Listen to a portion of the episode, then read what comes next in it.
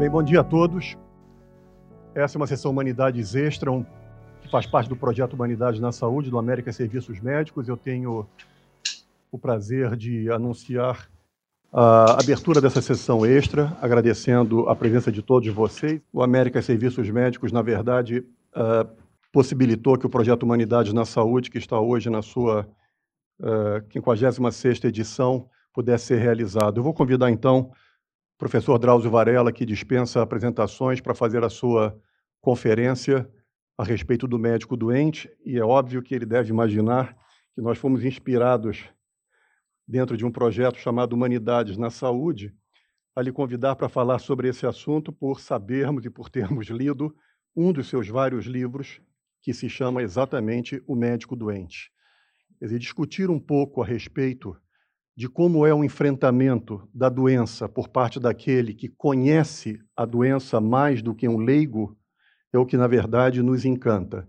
Não só o enfrentamento da doença por parte de cada um de nós diante de uma situação mais ou menos grave, mas também do quanto, já que todos sofrem com um parente doente, o quanto o médico também deve sofrer diante da doença grave de um parente ou de alguém que tanto ama. Drauzio Varela vai lhes falar sobre o médico doente.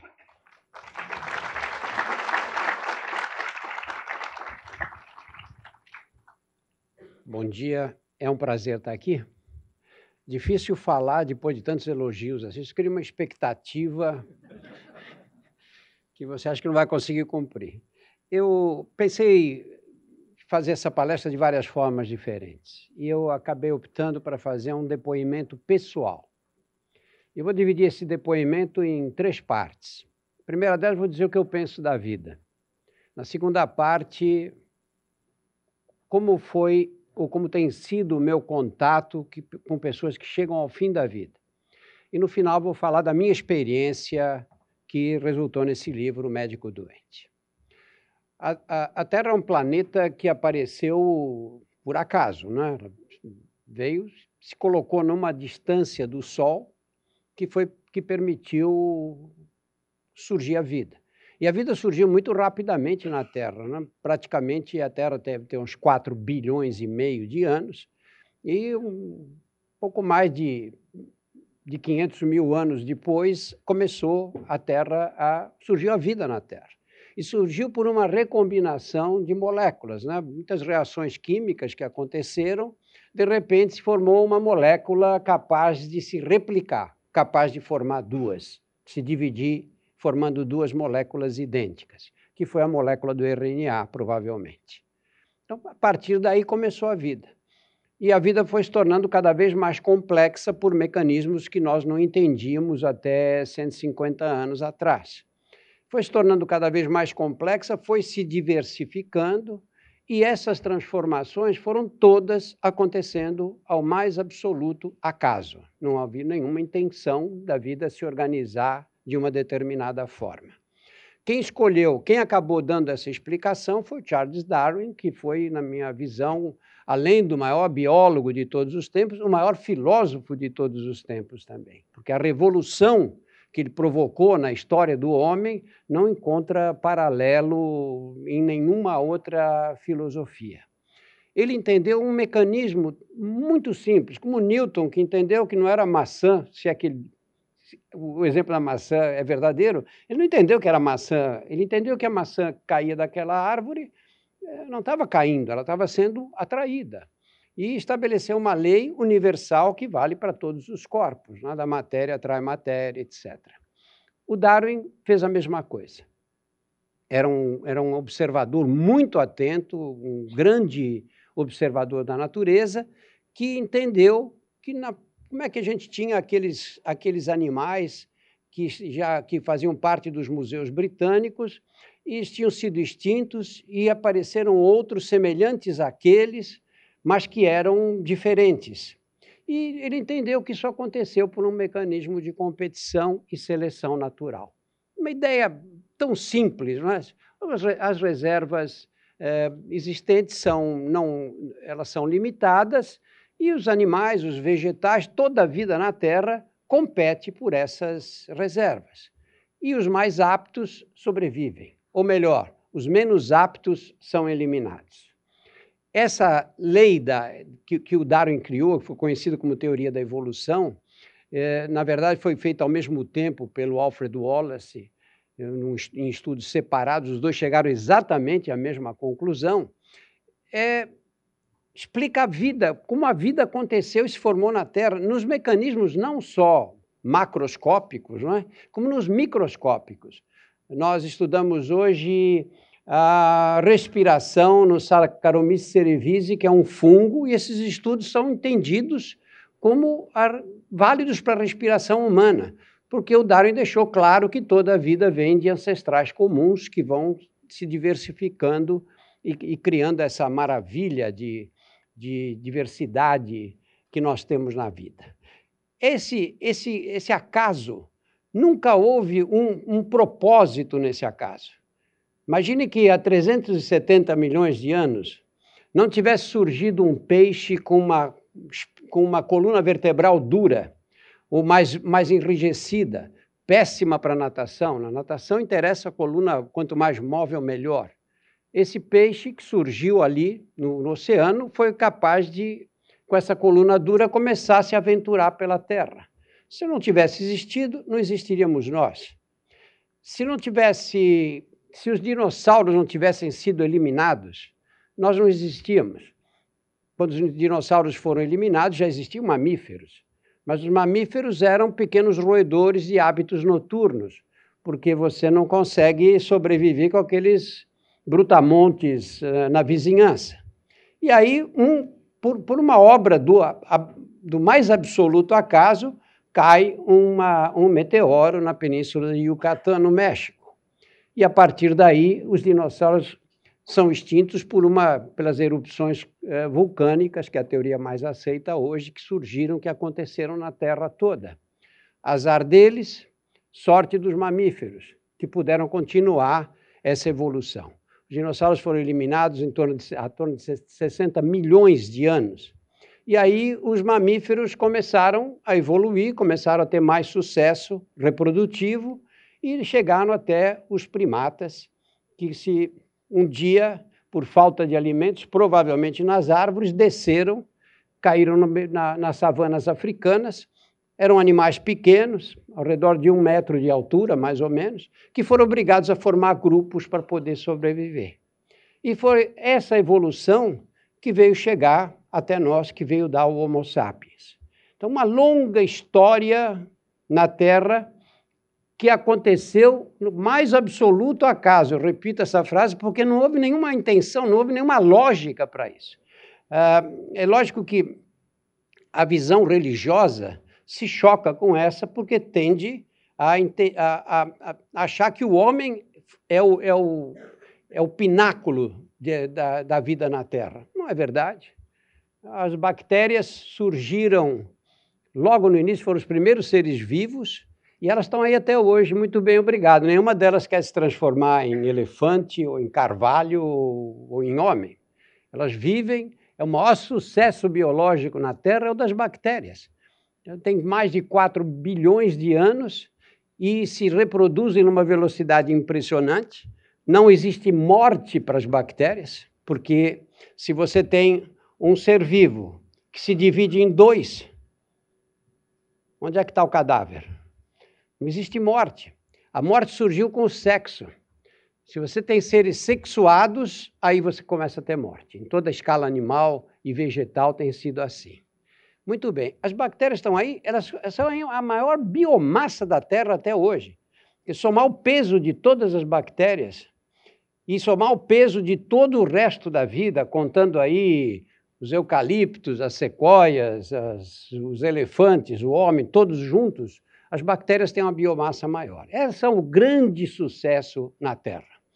Essa diversificação toda que deu o homem, e o homem tem o seu destino. Qual é o destino dele? Não existe nenhum destino estabelecido, evidentemente. Não é? Eu, agora, visão pessoal minha, eu acho que nós temos essa preocupação com, a, com, com, o que vai ser da vida depois da morte e criamos teorias inacreditáveis não é? para justificar que essa vida é uma passagem, na verdade a vida melhor acontecerá mais tarde. porque é uma incapacidade de ligar, lidar com a finitude. É uma incapacidade. Não nos interessa, nós não temos curiosidade de saber o que nós éramos antes da concepção. A nossa curiosidade é de saber o que nós seremos, nós seremos depois da morte. E aí se criam teorias que, que, que procuram encontrar uma justificativa para termos passado a vida como se isso fosse pouco. Né? Que essa justificativa é o que faria a equalização. Todos os nossos problemas, os nossos sofrimentos seriam compensados num outro mundo. É uma outra forma de uma outra visão. Eu, eu não acho que elas sejam conciliáveis. Eu acho que se você analisa essa visão naturalista da vida, tentando entender para onde vai esse fluxo todo, ela fica incompatível com a visão religiosa. Eu acho que ciência e religião são inconciliáveis. Porque não, não, isso não quer dizer, não tem nenhum juízo de, de valor, não quer dizer que a ciência seja superior à religião ou vice-versa, não é esse o caso. Mas são inconciliáveis por quê? Porque na ciência nós dependemos dos dados. Eu faço uma experiência aqui, e todos os outros que fizerem essa mesma experiência têm que repetir esses dados, porque senão não tem validade científica. A religião implica na crença. Eu não preciso provar que Deus existe, porque eu acredito que ele exista. Ponto. Crença e, e, e, e a análise científica de dados não são conciliáveis. Que são duas cosmovisões antagônicas até.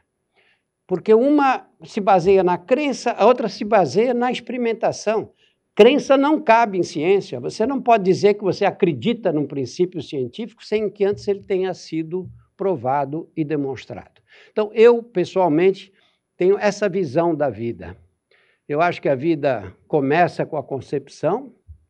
É, não, não digo que seja uma vida humana que começa com a concepção, mas ela começa nessa fase. E a partir daí, você vai crescendo e se multiplicando. E o crescei e multiplicai-vos é a razão da vida. Porque depois que você cresceu, competiu e se reproduziu, nós não interessamos mais. Podemos morrer, desaparecer, que a vida na Terra continua. Eu tive essa experiência muito clara quando nasceu minha netinha, a primeira neta que eu tive. Ela tem 14 anos hoje. Eu vi o parto, minha filha estava na sala de parto e eu fiquei do lado dela. E quando a criança, quando a, a, foi retirada, eu tive pela primeira vez a sensação que eu era inútil agora. É o primeiro fato da, da minha vida naquele momento, para o qual eu não tinha tido nenhum papel. Se eu tivesse morrido cinco anos antes, aquela criança teria nascido da mesma forma. Quando a gente tem filho, não é assim. Se você não estivesse ali, aquele não seria seu filho não existiria aquela criança. Mas quando você passa essa fase, acabou. Nós não temos mais interesse do ponto de vista evolutivo. Só que nós, na nossa espécie, curiosa, que tem um córtex cerebral que procura pensar a natureza e organizar a natureza em nosso favor, nós cismamos de viver muito mais tempo agora, né? E isso é um fenômeno moderno. Nós temos uma expectativa de vida que nunca se imaginou que fosse possível.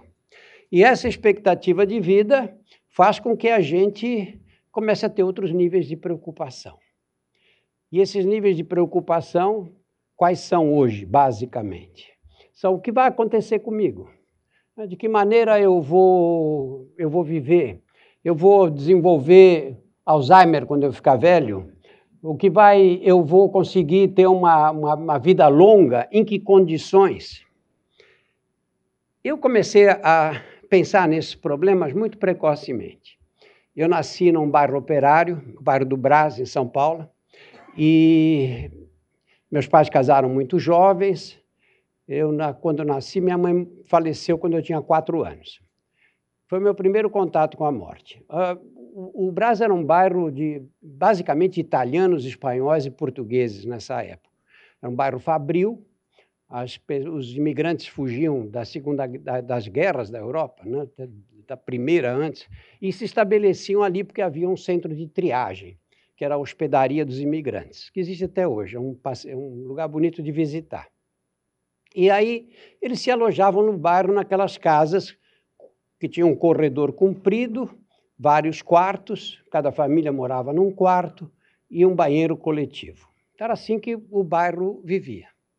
E a minha mãe, quando, quando nasceu o meu irmão mais novo, quando ele que, que, morreu quando ela tinha dois anos, ela começou a ficar enfraquecida, teve uma doença é, uma doença muscular, teve miastenia grave e foi evoluindo na época uma doença muito mal conhecida e não tinha não tinha recursos médicos além da prostigmina que você dava injetável que melhorava a força muscular.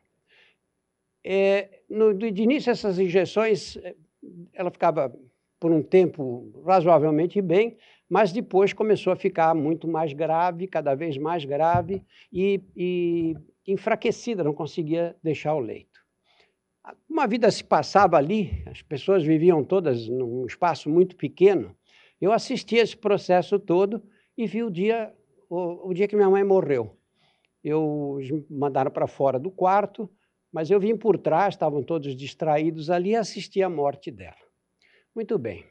Eu um dia, muito mais tarde, escrevi um livro que chama Nas Ruas do Brás, um livro infantil, e eu, chegou nesse ponto do livro, eu fiquei, o que eu faço aqui? Como é que eu... Eu não posso dizer, não posso pular esse acontecimento, né? Por outro lado, para uma criança que está lendo o livro, não tem nada pior do que perder a mãe. E como é que eu conto essa história?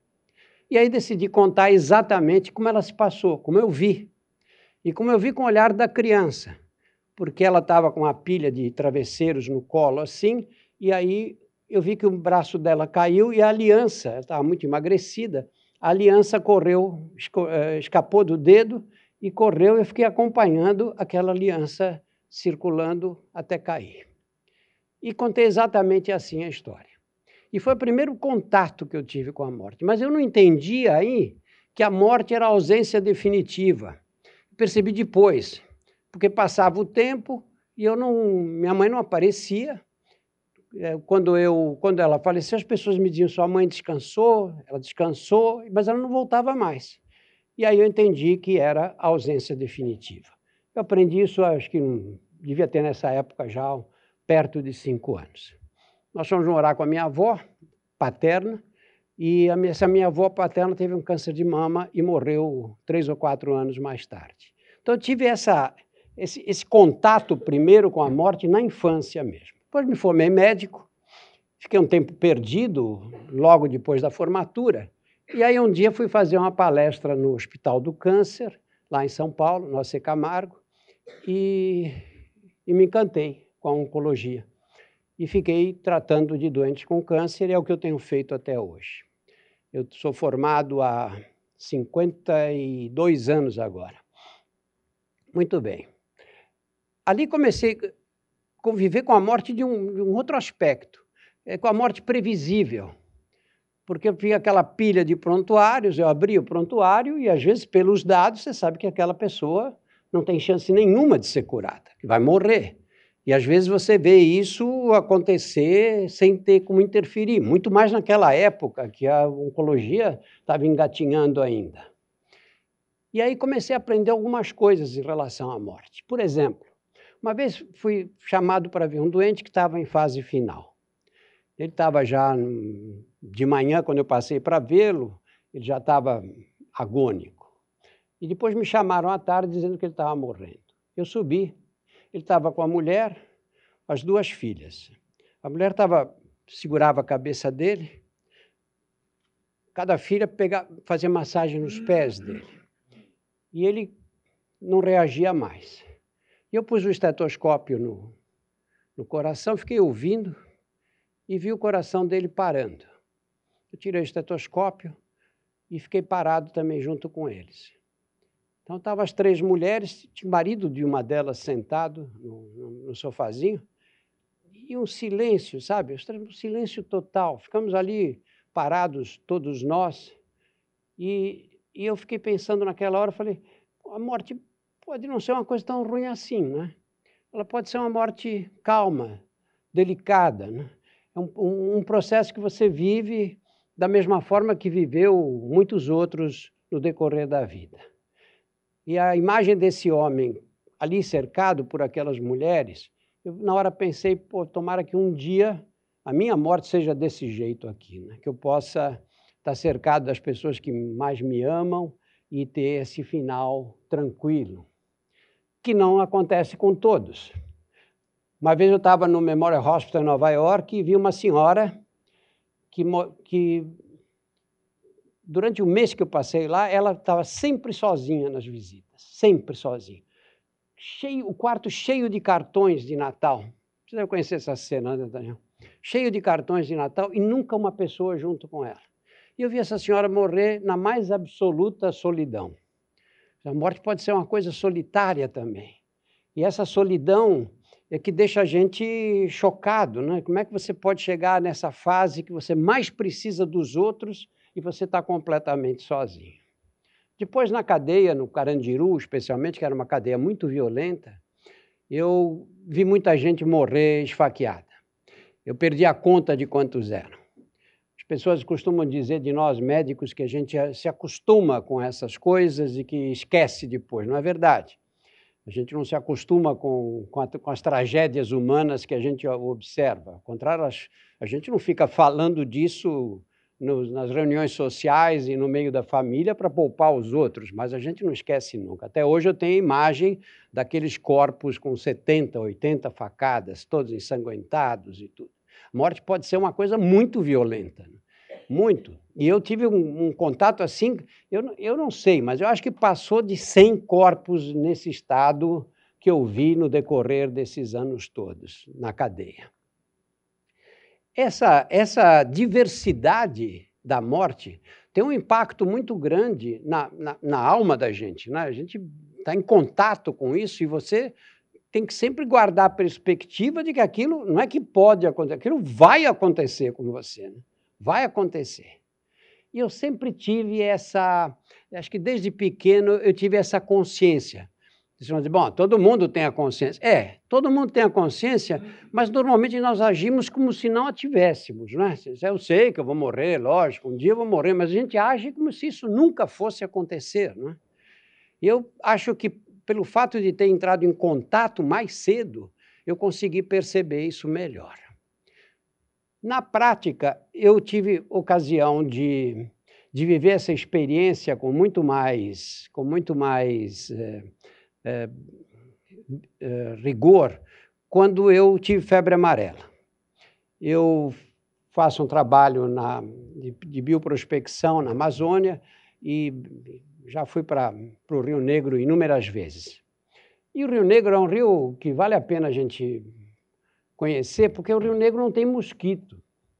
Você, as águas são escuras, ele tem uma, um pH ácido, as águas são muito ácidas, é um chá o Rio Negro, né?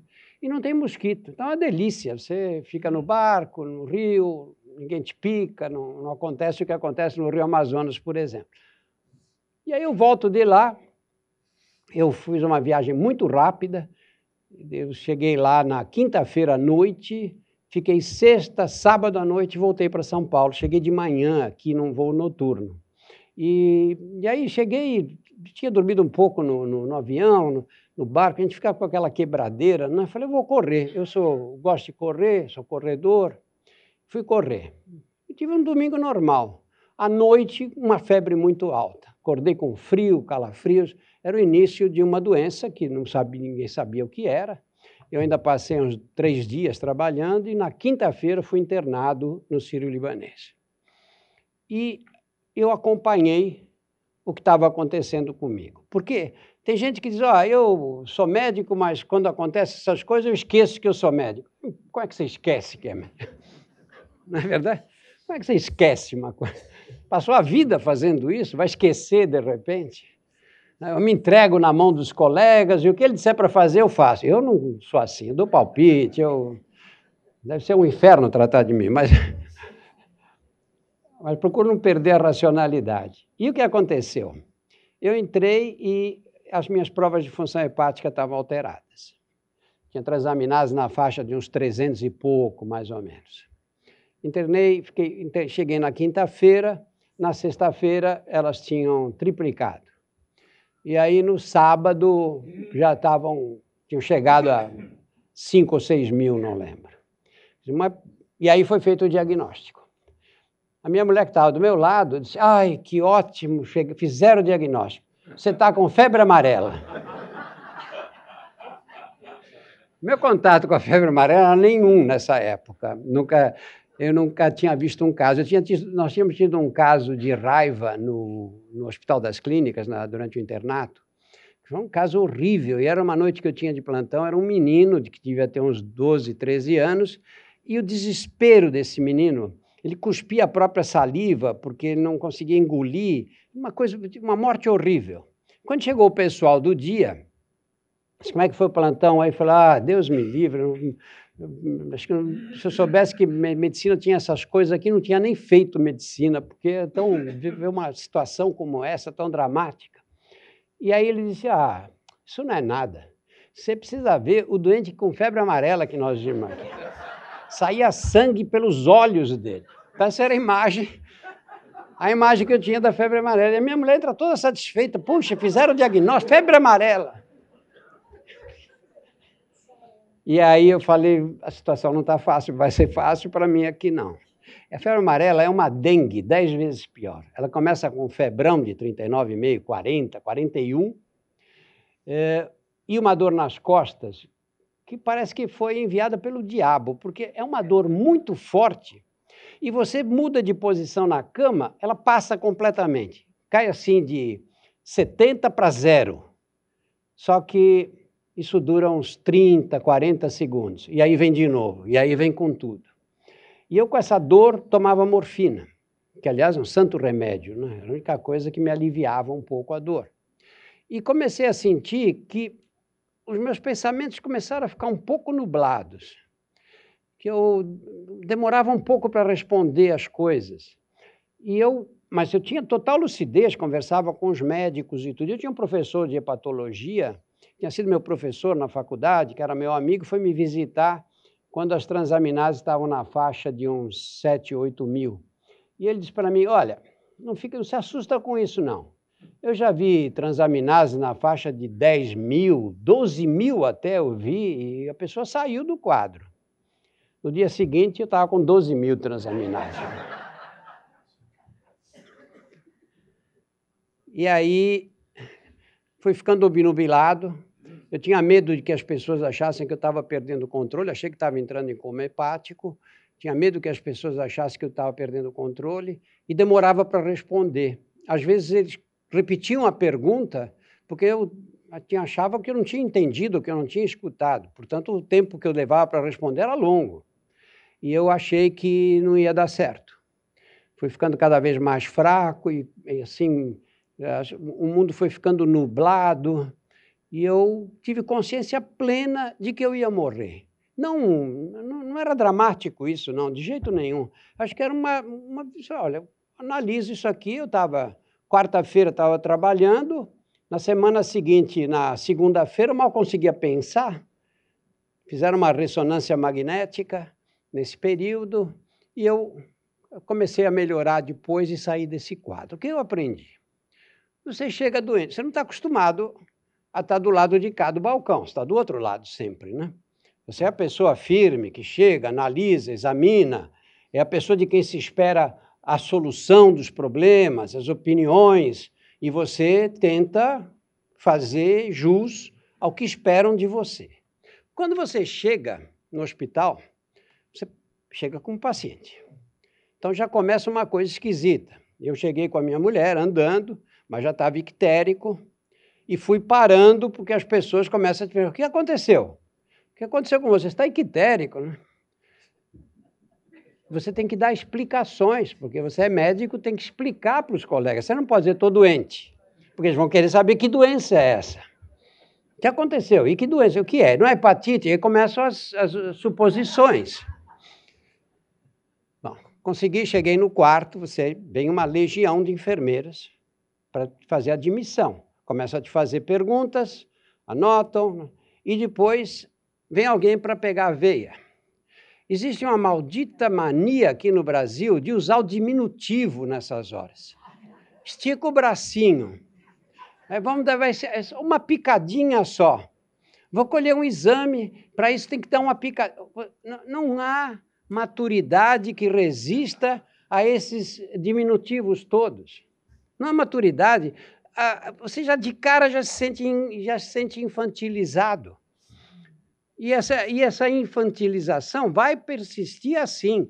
Além do que, você que estava habituado a tomar decisões, a fazer de um jeito e, e impor a sua vontade, impor, discutir a sua vontade, tentar usar argumentos e tudo, você passa a ser mandado por todos. Até a pessoa que vai limpar o quarto manda em você. Você é paciente, né? E o nome quer dizer alguma coisa, não é? Você é paciente. A família, todos que chegam, cada um dá um palpite. Mas você não vai comer? Olha, chegou o almoço. Você tem que comer. Como é que você não vai se alimentar? Sem se alimentar, você não vai ficar bom. Pronto, você já está lutando contra você. E a tendência nossa qual é? É de jogar no doente a culpa da doença. Sempre essa tendência. Nossa, que eu digo, da sociedade. E nós médicos fazemos isso também, infelizmente. Pô, também o cara não come, como é que ele quer melhorar se ele não come? E você morto de enjoo, só o cheiro da comida já, já, já, já provoca vômito às vezes. Mas você tem que cumprir essa expectativa que fazem em cima de você. Muito bem. Nesse, nesse estado, você é inferiorizado, infantilizado, porque as pessoas não, não, não, não explicam as coisas, passam os médicos. É diferente para o médico que está deitado na cama a relação com o médico que chega, diferente de, uma, de um paciente normal. Porque o paciente normal não entende, não tem. Ele acha sempre que o médico entende muito mais daquilo do que ele. E ele faz perguntas e os médicos quando as coisas não correm bem, costumam dar respostas invasivas, evasivas. Nós fazemos isso. Às vezes, com a melhor das intenções, você não vai, uh, não vai colocar diante do doente as nossas dúvidas. Você quer colocar para ele as coisas que você acha que vão acontecer. E quando você acha que o que vai acontecer não é muito favorável, você tende a dar respostas que não satisfazem a ninguém. Só que o doente é muito atencioso e perspicaz. É a vida dele que está em jogo. E ele fica olhando na, nos olhos da gente. Quando você fala, quando o doente faz uma pergunta, diz, doutor, mas é grave isso que eu tenho. Eu nunca vi um doente perguntar isso e olhar para o lado. Ele fala, ele fica olhando nos teus olhos para ver se você, se o teu olhar é condizente com a, a explicação que você está dando. Quando nós somos entre nós médicos, você conhece os códigos, conhece perfeitamente. Por exemplo, a febre amarela, você dá, dá aquilo que a gente chama de dissociação pulso-temperatura. Quando, normalmente, quando a temperatura aumenta, a frequência cardíaca aumenta também. Grosseiramente, existe uma regra que diz que para cada grau uh, de aumento na temperatura, o, a frequência cardíaca aumenta 10 vezes. Só que a febre amarela faz o contrário. Então, um dia eu estava com 40 graus de temperatura e o meu, minha frequência cardíaca era de 46. E eu perguntei para o médico que me atendia, eram vários colegas que, que me acompanhavam, eu disse, pô, mas não está demais isso, não? 40 de temperatura e 46? Não, é que você é maratonista. Você é maratonista, tem pulso baixo. Eu tenho pulso baixo, mas estou com 40 graus de temperatura. Você percebe que estão te enganando, que não estão te dizendo, não estão te colocando a par do que está acontecendo. E que é mais fácil você, você entender qual é a realidade e, e, e poder conversar. Porque, na verdade, isso cria uma barreira e nos afasta do médico que está ali. Porque você não adianta querer conversar, não é conversa de gente séria. Você fala de um jeito e ele te responde de outro. Você disse, chegou um momento que eu conversei com ela falei, peraí, senta aqui um instante, só, só te fazer uma pergunta, é o seguinte, eu não estou legal, eu acho que do jeito que essas coisas estão caminhando, elas não vão acabar bem. E eu quero, na, na, eu quero fazer uma, ter uma conversa com minhas filhas, com minha mulher, para organizar, deixar as coisas organizadas, que na verdade já estavam mais do que organizadas. E ele disse, não, está, está completamente errado completamente errado. Você vai sair dessa. Tudo bem, eu vou sair, mas se eu não sair, tem uma chance de eu não sair dessa história aqui, que eu sei que tem a chance, mas não, há, não, não é, vira uma conversa de dois surdos, um fala uma coisa, outro fala outra, e isso dá uma sensação de solidão. Você percebe que você está diante daquela realidade e o outro escapa da realidade em que você se encontra e começa a discutir um, de uma forma que não, não, não, não, explica, não, não, não dá explicação para as dúvidas que você tem. Isso eu, eu, aprendi a fazer, eu aprendi muito nessa, nessa experiência e eu nunca mais procurei fugir desse tipo de conversa, porque essa conversa é uma conversa muito dura, muito difícil para nós médicos, porque você não quer tirar a esperança do outro, porque a gente acha que a esperança é absolutamente fundamental. No fundo, a gente acredita um pouco que essa esperança vai fazer com que aquela pessoa viva mais tempo. Não é verdade.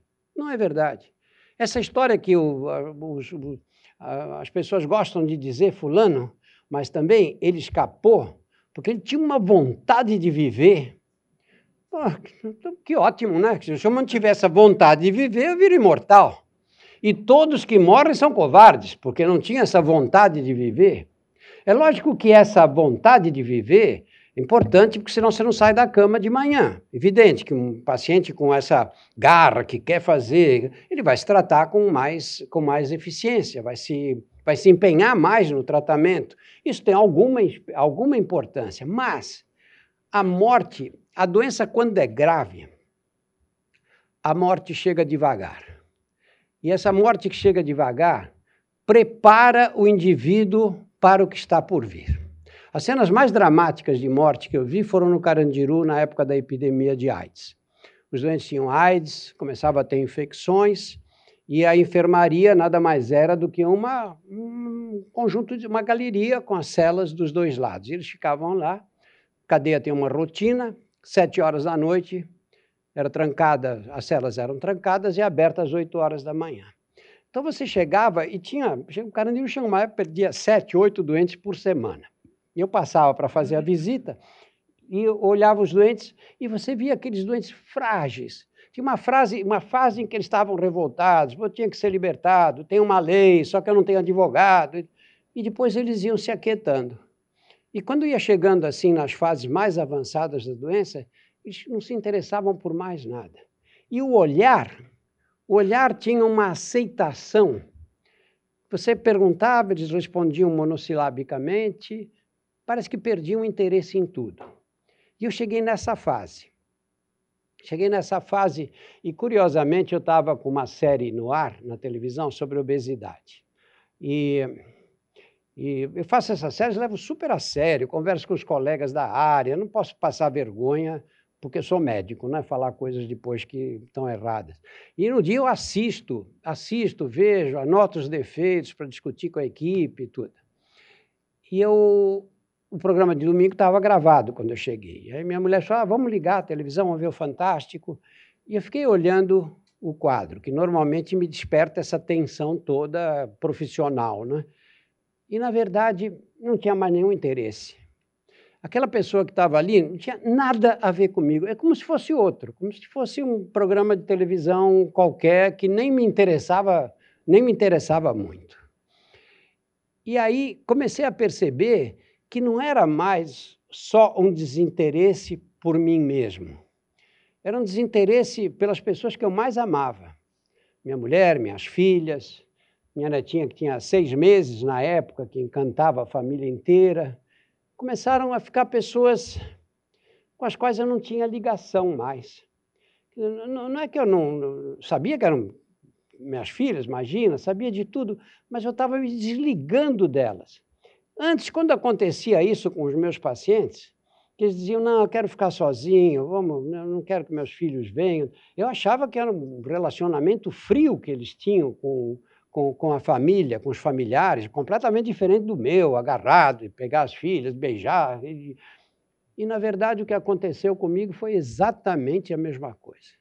Eu acho que a morte, quando chega devagar, ela impõe uma resignação. E uma hora eu fiquei pensando, falei, olha, morrer, morrer é fácil. Morrer é fácil.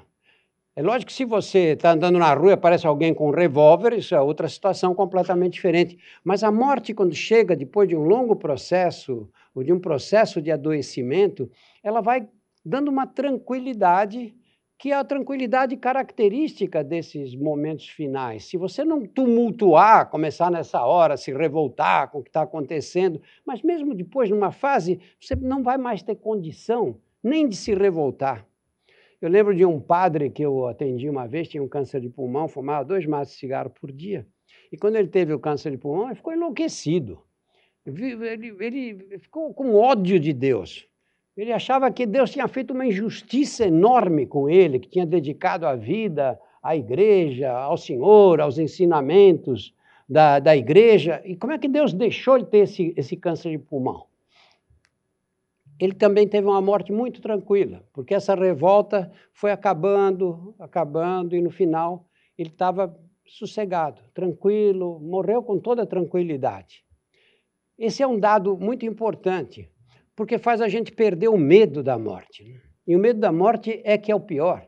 Você, o, o, o que provoca o sofrimento, a, as contradições, a sensação horrível de que a vida vai acabar, na verdade é, é você não aceitar que aquilo vai chegando naquele determinado ponto e que é inexorável. Não vai ser diferente de, com você do que aconteceu com os outros.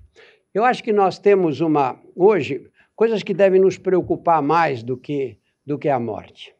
E acho que a gente tem que ter com os pacientes esse tipo de conversa. Não é fácil, eu não sei fazer também, cada um age de um jeito, mas é, acho que a gente tem que ir mais fundo, respondendo às perguntas. Não fazer como fazem os médicos nos Estados Unidos, por exemplo, que recebem um paciente pela primeira vez e diz: olha, a expectativa de vida de você viver 12 meses é 10%. Sabe? Isso não é conversa que se tenha. Primeiro que você não sabe se o doente está interessado em, saber, em ter esse dado, né? mas ele vai te perguntar. E essas perguntas têm que ser encaradas de frente. E a gente conversar mesmo, porque, na verdade, você sabe, ter uma ideia do, do seu prognóstico, isso pode ajudar a tomar medidas práticas, né? decisões que você veio adiando, que agora é possível resolver. Não é? nós não, essa questão desse relacionamento com a morte, eu não acho que é o pior de tudo agora. Eu acho que nós temos que, que ter uma legislação que tem que mudar, porque a morte atual tem características completamente diferentes. Nós temos que ter o direito de dizer, eu quero, daqui em diante eu não quero mais prosseguir. Sabe? Todos nós queremos viver muito, máximo possível, né? Porém, não a qualquer preço. Né? Ninguém quer viver aqui jogado numa cama 24 horas por dia com alguém trocando-lhe as fraldas. Né? Ninguém quer fazer ninguém quer viver assim. Só que a chance de acontecer isso não é pequena. Hoje, com as degenerações neurológicas, a chance de acontecer com a gente não é pequena. Eu acho que é fácil você tomar decisão quando você está em posse da sua, da sua cognição. Aí tudo bem, você pode tomar decisão, pode se suicidar também. É um, suicídio é um direito de cada um de nós. Você pode se retirar, não é obrigado a permanecer na festa, não é? Pode ir embora. Agora, o problema é quando você não vai ter condições de tomar essa decisão. Né? Se eu tiver. Em que momento eu quero parar? Nós temos doentes hoje que ficam hospitalizados, péssimos, não reconhecem mais ninguém, dependem dos outros para tudo, para todas as funções fisiológicas, para toda, toda a higiene, para tudo. Eles dependem dos outros. Eles gostariam de estar nessa situação? E às vezes essas situações se prolongam por meses, anos até. Nós tínhamos que desenvolver uma legislação que nos dissesse: olha, a partir daqui eu não quero mais. Quando eu não conseguir reconhecer meus filhos, quando eu não souber quem eu sou, quando eu não tiver mais condição de me relacionar com ninguém, eu não quero, quero parar aí. E isso vai ser obrigatório, a sociedade vai evoluir até chegar, até chegar nesse ponto. Muito obrigado.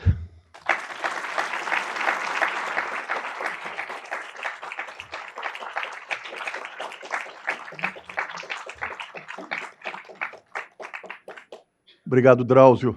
Nosso primeiro comentador é Arnaldo Goldenberg. Ele é médico, psiquiatra e psicoterapeuta e vai falar. Bom dia. muito obrigado pela presença de vocês. Enfim, eu queria agradecer mais uma vez ao Dr. Drauzio por ter aceitado o nosso convite, ter nos presenteado com a sua presença simpática e a sua palestra, que foi muito boa. Muito obrigado. É, e eu estou tentando ganhar tempo, que com tanta gente aqui, eu, enfim, fico pensando, né? O Ricardo me pediu para fazer alguns comentários sobre Dr. Drauzio e sobre esse tema, o médico doente, e com uma mesa com profissionais desse peso, doutor Drauzio, Margarete, Daniel, eu fiquei matutando, né? Muito pouca coisa nova eu poderia trazer para a nossa reflexão. Eu imaginei que dificilmente eu iria conseguir algo, algo que pudesse ser interessante. E, infelizmente, eu vou ter que me contrapor ao Dr. Drauzio, e eu vou tentar conciliar ciência e fé, é, porque o único recurso que me ocorreu foi lançar mão dos meus conhecimentos místico-esotéricos. E eu vou conversar com vocês sobre a traição do demônio. É, o demônio, o capeta, o coisa ruim, Beuzebu, a quantidade enorme de nomes que tem, é, tem uma quantidade infinita de formas de apresentação. E eu estou absolutamente convencido de que uma das faces do demônio é a escola de medicina. Eu acho que cada um de nós, quando faz o vestibular de medicina, ingressa no curso médico, é motivado por ajudar o próximo, curar doenças, minimizar a dor, também outros sentimentos não tão nobres, né? A vaidade, o prestígio médico, enfim, o poder que o título de médico dá, mas isso faz parte do humano. O que me parece é que a maioria de nós não se dá conta de que, ao ingressar no curso médico, nós fazemos um pacto com o demônio, como o Dr. Fausto, motivados por aquela nossa ilusão inconsciente de imortalidade, de que talvez, conhecendo doenças e sabendo tratar delas, seremos eternos. Até que descobrimos que Mefistófeles é um traidor quando adoecemos. As pessoas que adoecem, normalmente, é, ficam regredidas, o Dr. Drauzio mostrou bem, o diminutivo já é uma forma de acentuar mais ainda esse estado de fragilidade, de vulnerabilidade, de medo, de angústia, dúvidas. Mas no caso do médico, isso se torna infinitamente pior. Em primeiro lugar, porque ele foi traído. Ele realmente achava em algum canto da cabeça dele que ele não ia morrer. Em segundo lugar, porque o médico acha que, por conhecer doença, né, ele sabe mais ou menos tudo que vai e que pode dar errado com ele. O que, de certa maneira, é verdade. E, além disso, ele, muitas vezes, como cuidador, ele já se viu na situação de dúvida, de ignorância, de impotência absoluta. E hoje, adoecido, ele vê aquele que cuida dele possivelmente numa situação muito parecida. E o médico, por saber disso, ele fica numa posição onde não existe mais nenhuma, absolutamente nenhuma ilusão onde se agarrar. Torna-se muito difícil lidar com essa fragilidade, com essa vulnerabilidade, e as emoções comuns, que se tornam muito maiores no médico, começam a ser, muitas vezes, é, assustadoras e nos dão uma certa perplexidade. Um, uma dessas reações, que é a negação, é, eu gosto de usar um exemplo é, que, segundo a lenda, o professor Manuel Dias de Abreu, e eu digo lenda porque eu não tive como confirmar a veracidade desse fato, inclusive se alguém aqui souber se é ou não verdadeiro. Professor Manuel de Abreu, é, que era um grande médico, um inventor, um radiologista do século passado, é, inventor da abreografia, para os mais jovens aqui, a abreografia é aquela radiografiazinha pequenininha que não se usa mais. Ele inventou a abreografia é, e parece que foi um homem que não foi capaz de ver o tumor, o câncer de pulmão que havia no raio-x dele, que iria levá-lo ao óbito. Ele não conseguiu identificar isso. É, eu tive a oportunidade de presenciar uma outra situação é, que me chamou também muito a atenção quando fui visitar um querido professor da faculdade que estava é, no hospital, ele ia se submeter a uma cirurgia no ombro, e eu fui visitá-lo. Ele estava no quarto, deitado ao leito, acompanhado de sua filha, também médica. Entrei, começamos a conversar. É, no meio da nossa conversa, é, ele, ele leva a mão à boca e coloca um comprimido na boca.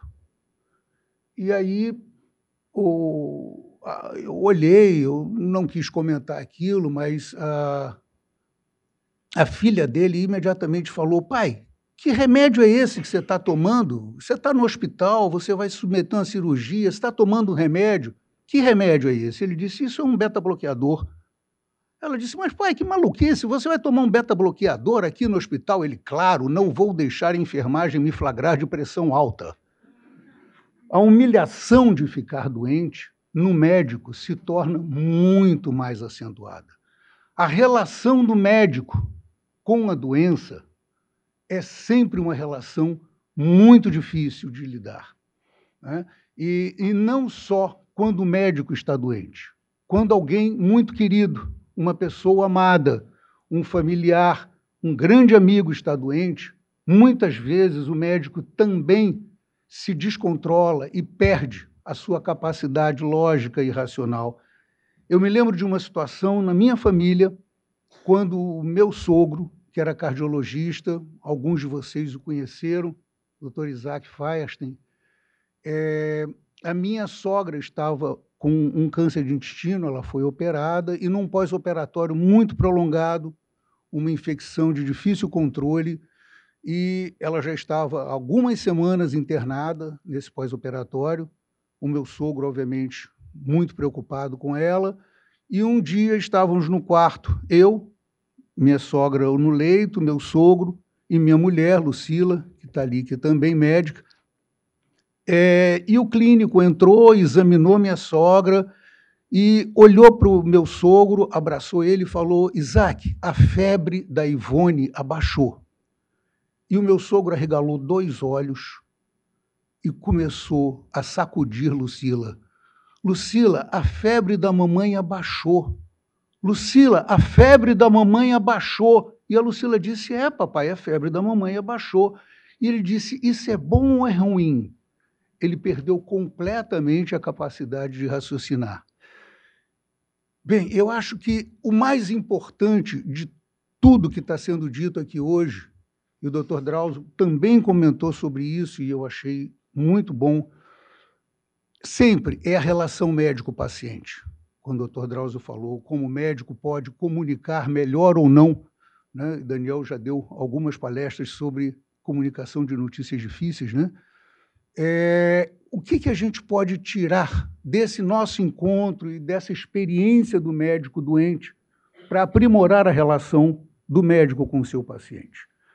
Em uma outra reunião que tivemos aqui sobre saúde mental, alguém da plateia me perguntou o que eu considerava uma das características importantes para um bom psiquiatra.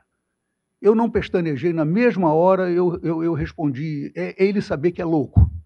O psiquiatra que sabe que é louco, com certeza vai ter uma capacidade empática muito maior com o seu paciente e vai poder cuidar muito bem dele, e acho que isso vale para a medicina em geral.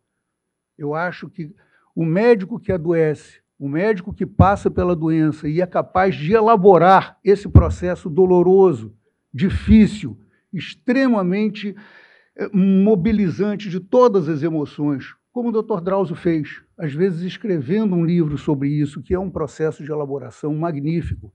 com certeza tornar-se-á um médico infinitamente melhor para o seu paciente. Obrigado.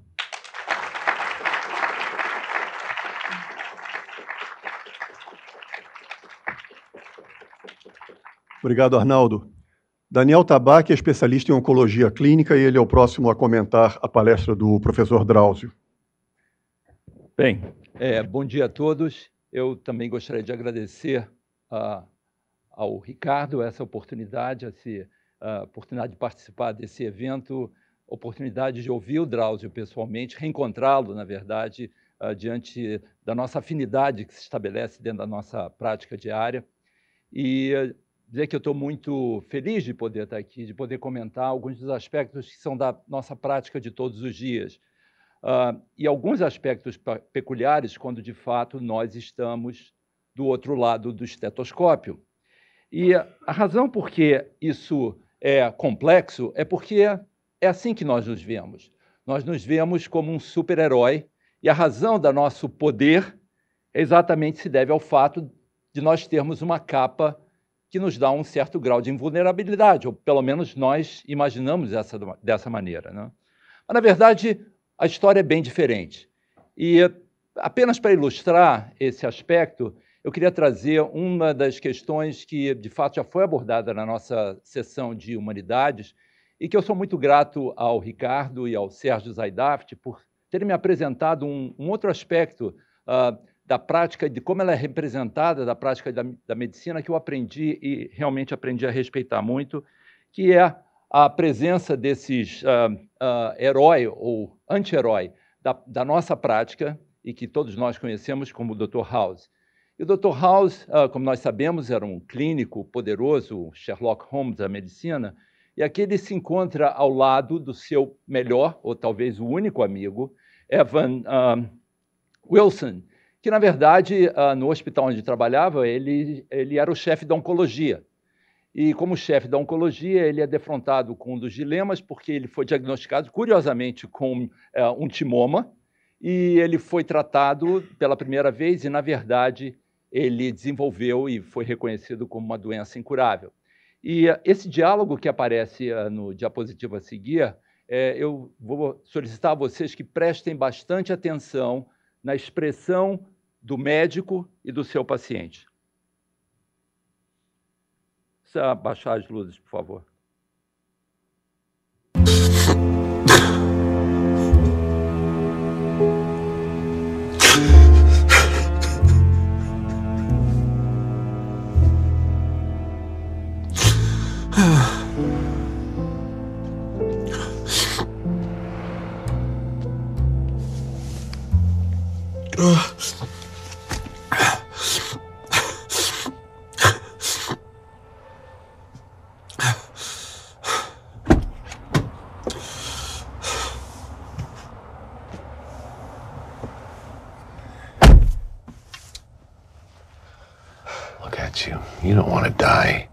Course I don't want to die. Well, then fight. I did! I tried! One time. House, get out of my car.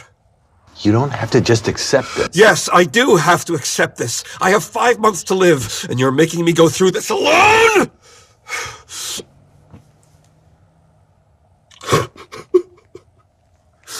I'm pissed because I'm dying. It's not fair.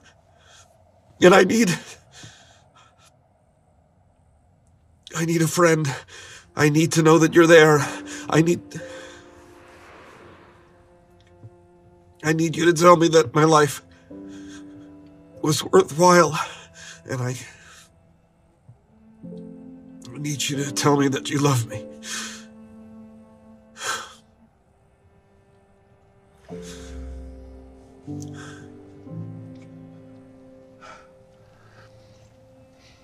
No. I'm not going tell you that unless you fight.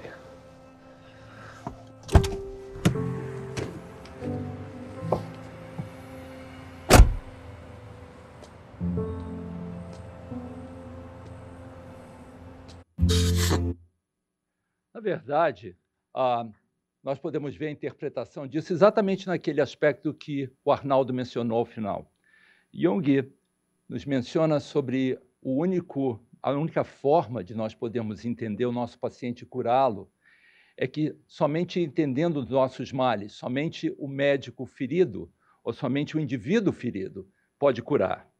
E de fato, esse fato é baseado na história do uh, na história de Quiron, na história do uh, uh, do passado, quando esse sátiro o, é envolvido e ele na verdade era dotado do seu da sua capacidade de curar o indivíduo que lhe foi dado pelo seu pai Apolo e ele foi capaz de ensiná-la ao uh, um dos seus pupilos Eusculápio, Esculápio que foi realmente o pai da medicina. Na verdade ele também ensinou várias artes a, a Hércules por exemplo a assinar e a atirar as suas flechas. E ele uh, numa festa dos centauros Uh, ele era diferente, ele, na verdade, não era feito uma palavra muito clara hoje em dia, que é a balbúrdia, e ele não convivia com a balbúrdia dos centauros que viviam festejando, se embebedando. E, de fato, o que acontece é que, numa dessas uh, festas, ao se revoltar, é, Hércules começa a atirar contra os outros centauros e fere Quiron, e fere Quiron numa perna. E ele, a seta era contaminada pelo veneno da, da era, e dessa maneira, uh, Quiron desenvolve uma ferida terrível que não cicatriza e promove uma dor terrível. E, de fato, ele que era uh, imortal, a única forma de aliviar a sua dor é de se tornar, ele, tor ele transferiu e perdeu a sua imortalidade para curar a sua ferida. E essa relação é muito interessante porque ela se estabelece da mesma forma com House, que não consegue aceitar as dificuldades, e muitas vezes nós vemos esses aspectos contraditórios da nossa própria vulnerabilidade e como lidar com ela, como lidar com esses aspectos são tão importantes como nós lidamos com o nosso paciente. Na verdade, após as discussões que o Sérgio e o Ricardo me trouxeram, me tornei um ávido leitor e a literatura é extensa, existem vários livros escritos sobre essa série, esse é um deles, e mostra claramente isso que nós faremos, uh, representado aqui, House, The Wounded Healer, na televisão. E por que, que isso é tão difícil para nós médicos? Nós, quando nós somos o curador ferido diante da morte. Porque existem coisas que nós, como médicos, vemos, ou como somos vistos, e aquilo que o paciente de fato não vê. Por exemplo, aquela força, onipotência, a incapacidade, por exemplo, de House de perceber o que, que de fato Wilson precisava. Ele, muitas vezes, essa força onipotência representa a nossa capacidade, o nosso medo de errar. Isso exatamente como Drauzio mencionou. A nossa insegurança, nosso medo da nossa própria mortalidade, a nossa dependência. Arrogância, a gente vê claramente isso expresso em tantos episódios do House, exatamente isso que ele não quer demonstrar, o seu medo de estar errado, o medo de não saber, o medo de não ser suficiente bom. Quantas vezes, aliás, diariamente, nós nos confrontamos com isso uh, diante da nossa incapacidade de aceitar as nossas limitações. A raiva diante da nossa fadiga, a exaustão, a incapacidade de ler, a necessidade de entender a inteligência artificial como algo que vai nos salvar da nossa ignorância. A ansiedade, exatamente porque nós vivemos correndo de um lado para outro, a nossa incapacidade de reconhecer a nossa humanidade, a capacidade de sentir exaustão, dúvidas eternas do nosso valor, a necessidade de ser perfeccionistas. Nós precisamos ser infalíveis diante dos nossos pacientes e deixamos de reconhecer nossa humanidade, porque nós não conseguimos aceitar os resultados que não atendem às nossas necessidades. Muitas vezes não reconhecendo, exatamente como Drauzio mencionou no, seu, no final da sua discussão, a necessidade dos pacientes. A nossa incapacidade de sofrer, esse estoicismo que nos mostra a nossa própria, a própria vulnerabilidade, exatamente essas necessidades não atingidas. E, finalmente, esse humor negro que se estabelece existe da frente que muitas vezes representa só essa ansiedade, esse desconforto, essa, esse medo da nossa rejeição. E, de fato, é dessa interação quando o médico se torna o médico do médico-paciente. E essa dificuldade exatamente se deve a isso. Essa é uma das frases famosas de Osler, que diz que o médico que trata de si mesmo é um fulo ou um tolo. E muitas vezes é exatamente isso como nós uh, nos promovemos porque, como de fato, mais uma vez o Drauzio falou, apesar de ser uma honra enorme uh, ter a oportunidade de cuidar dos nossos colegas, Como é que nós mantemos as nossas emoções? Como é que nós lidamos com as nossas próprias emoções? Existem vários dilemas, porque, como médico do médico, nós somos intimidados exatamente a ser perfeitos, infalíveis, porque nós reconhecemos dentro do médico-paciente parte de nós mesmos. Nós muitas vezes pecamos pelo excesso, porque nós queremos fazer tudo, não reconhecer a limitação da própria vida. Muitas vezes, exatamente por medo da toxicidade, medo do nosso próprio tratamento, existe aquela preocupação de fazer menos, porque exatamente nós não queremos promover sofrimento desnecessário. Nós tivemos a oportunidade, no ano passado, tive a oportunidade de poder comentar o livro do Paul Karanich, e um dos aspectos mais importantes, que é exatamente a capacidade, quando nós vestimos o nosso jaleco, de reconhecer a nossa identidade, porque a nossa identidade nos dá o sentido da nossa própria vida, embora nem sempre isso fique muito claro. E essa é uma das frases que ele menciona exatamente, menciona exatamente. Eu só não posso continuar, mas eu vou continuar. Eu vou me empurrar diretamente para o centro cirúrgico, mesmo por, apesar do meu câncer de pulmão me limitar, eu vou para o centro cirúrgico, porque mesmo se eu estiver morrendo, até que eu morra, eu continuo vivo. E de fato é essa dificuldade nossa de lidar com a nossa finitude, exatamente porque é tão difícil enfrentar a morte. E é por isso que muitos de nós optam por trabalhar enquanto doentes, porque nós não podemos perder a nossa identidade. Isso é muitas vezes diferente dos nossos pacientes que, de fato, reconhecem a doença e começam a se dedicar e perceber a necessidade de viver de uma outra forma, buscar o sentido da própria existência. Muitas vezes essa doença é negada, como Drauzio mencionou, como Arnaldo mencionou, e isso nos traz uma dificuldade ainda maior de aceitar a morte nós, como médicos, temos a familiaridade, a familiaridade da doença e, por isso, automedicar é muito frequente. Nós temos mais disso, a consciência, embora neguemos, nós temos a, a consciência da nossa fragilidade, isso nos dá a maior ansiedade, o medo da morte, e o grande problema da confidencialidade, exatamente isso. Nós temos receio, como o, o Drauzio mencionou muito bem nos seus corridas percorridas pelo corredor do hospital de ser reconhecidos como doentes. Nós tememos pela nossa prática, tememos pela nossa fragilidade e, por isso, muitas vezes automedicamos, evitamos consultar outros médicos e, de fato, não ir ao consultório, mas as consultas de corredor se tornam, e nós reconhecemos ela com muita frequência. Mais uma vez, Kalanite, e ele escreve no seu livro, e ele procura descrever qual exatamente é o papel do médico. E ele descreve dessa maneira: que o papel do médico não é vencer a morte ou fazer com que os seus pacientes retornem à vida plena. Ele deve acolher o paciente e seus familiares cujas vidas foram desintegradas e trabalhar até que eles possam se erguer e dar sentido à própria existência. Mas como dar sentido à própria existência? Então, Viktor Frankl, uh, muitos de nós conhecemos a história desse uh, psicólogo e sobrevivente do Holocausto, nesse livro fantástico, O Homem em Busca de um Sentido, ele fala o seguinte: que o verdadeiro sentido da vida é dar sentido à vida. Então, uma breve enquete aqui. O que, que cada um de vocês faria se vocês tivessem seis meses para viver? Você viajaria pelo mundo? Comeria picanha com fritas e torta de chocolate todos os dias? Escalaria o Everest? Chegarei mais cedo no consultório. Alguém chegaria mais cedo no consultório.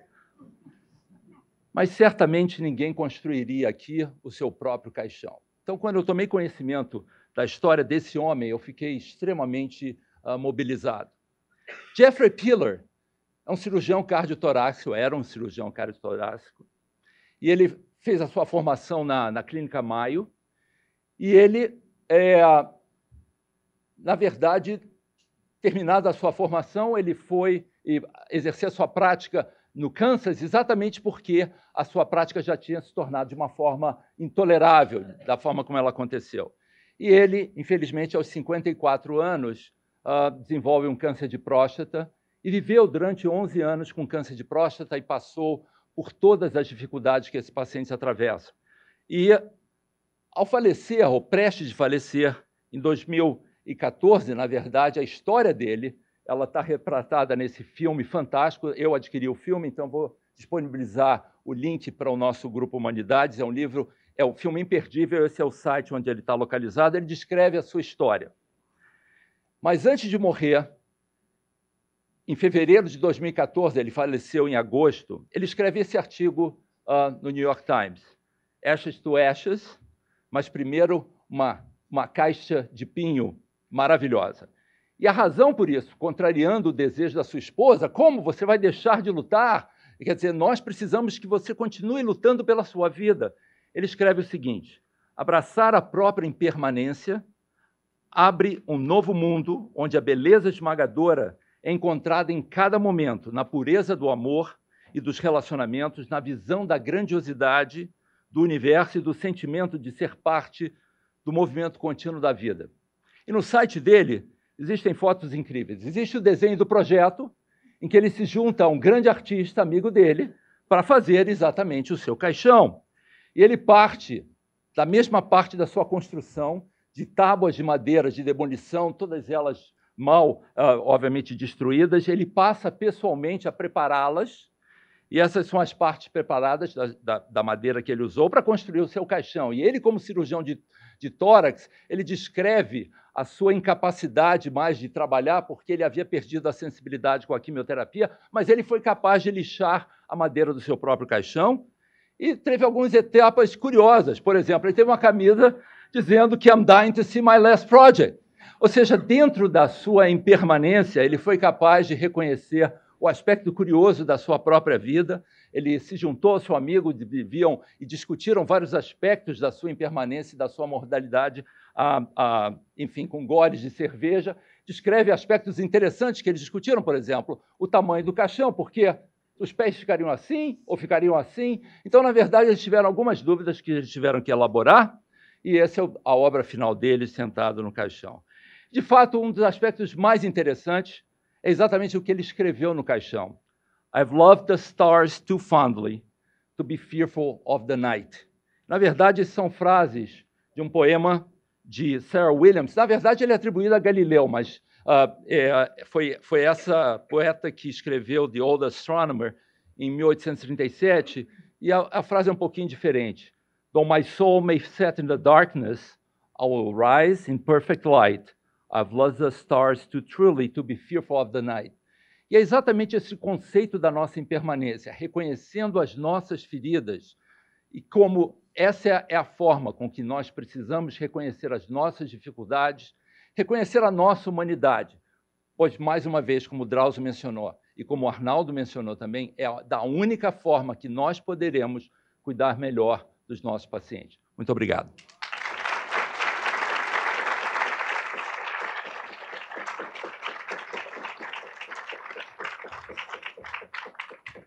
Obrigado, Tabaque. Margarete Dalcomo é especialista em pneumologia e é pesquisadora. Ela vai ser a terceira e última comentarista.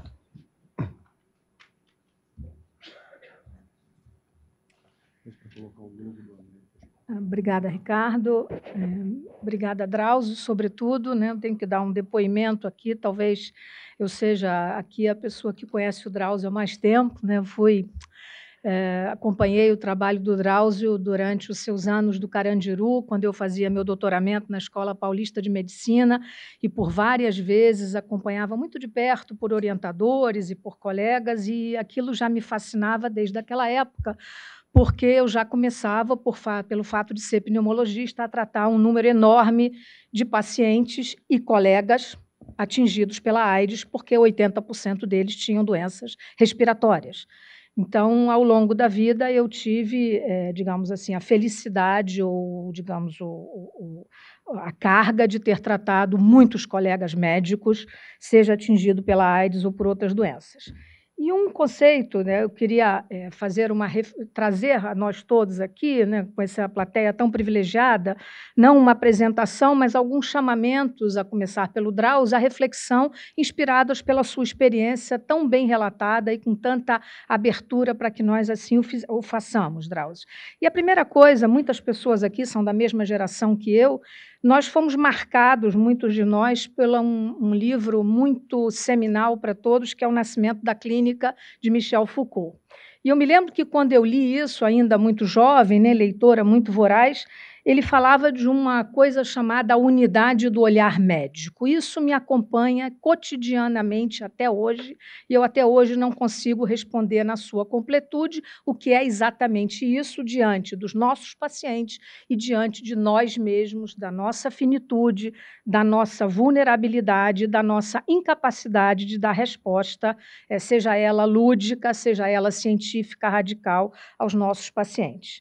E o Drauzio fala de uma maneira muito com senso de humor, que me encanta, viu, Drauzio, sobre o que é a experiência limite, que na verdade se encontra dentro dessa unidade do olhar médico. E você descreve a sua experiência limite, e a partir daí eu vou dar dois exemplos apenas de colegas que não estão, não são daqui, inclusive, dentre os muitos que eu tratei, que é quando você fala, é, quando você se refere ao que você chamaria do anátema divino, que se abatera sobre você porque você tirara cinco dias ou seis de férias na Bahia em detrimento dos seus pacientes. E isso nos persegue cotidianamente cada vez que nós nos afastamos dos nossos pacientes ou nos vemos diante da incapacidade de dizer a verdade a eles, ou de dizer a verdade a nós mesmos, que talvez seja o nosso maior desafio. Então, esse conceito de experiência limite, ele é vivido por nós, e eu gostaria aqui, nesse pequeno tempo que tenho, de relatar dois exemplos muito práticos do que é o médico diante da finitude de maneira torturada e o médico diante da finitude ter a sabedoria e a suavidade de fazer isso que eu chamaria um rito de passagem. Né? A morte pode ser suave e o Drauzio disse isso com muita sabedoria. Né? Eu tive chance de conhecer nos anos 90, quando tratava muitos pacientes com AIDS, o Dr. John Montana, que talvez alguns conheçam, foi um grande clínico em Nova York. Ele é chamado pelo New York Times de um AIDS hero, porque foi talvez o médico que mais precocemente tenha descoberto é, a AIDS, tinha uma clientela imensa, um médico muito bem sucedido, e através de clientes diplomatas que eram clientes dele, nós ficamos amigos. E ao longo de anos eu encontrava John Montana quando ia a Nova York, ele era totalmente bilíngue, inclusive, era muito apaixonado pela América Latina, já tinha vindo à América Latina algumas vezes, trazido pelos seus clientes, e, finalmente, John, que era um, enfim, realmente impecável como médico, adorado pelos seus clientes, um homem culto, extremamente fino do ponto de vista cultural, gostava de arte como eu, e nós nos encontrávamos, não falávamos nada de medicina, jantávamos em Nova York, comíamos bem, tomávamos vinho e conversávamos sobre arte, literatura, etc. E ele foi atingido por uma leucemia mielocítica e dela morreu, morreu no final de, de 2007. E John morreu, teve uma das mortes mais torturadas que eu já pude ver. Eu não o vi no, no, na fase final, porque evidentemente não estava lá, mas pude estar com ele no auge da doença. Ele fez uma viagem terminal e disse: Eu posso fazer uma viagem. Fez um testamento. Era, ele era gay, né? ele era uma grande liderança da comunidade gay de Nova York, tinha perdido já os seus dois ex-companheiros para AIDS e desenvolveu uma absoluta indignação diante da sua incapacidade de conviver com a doença, uma doença maligna, é, morreu dela, e da incapacidade dos seus colegas de lidarem com ele e com a própria doença. Então, assim, foi uma morte nada suave, ao contrário disso, de alguém que conhecia profundamente do ponto de vista científico daquilo que era atingido e morreu indignado pela incapacidade de lidar com isso. Ele tinha perfeita consciência disso, pediu a sedação final, porque não, não quis mais uma quimioterapia que há 11 anos atrás talvez não fosse tão avançada quanto hoje, mas enfim, era sem saída.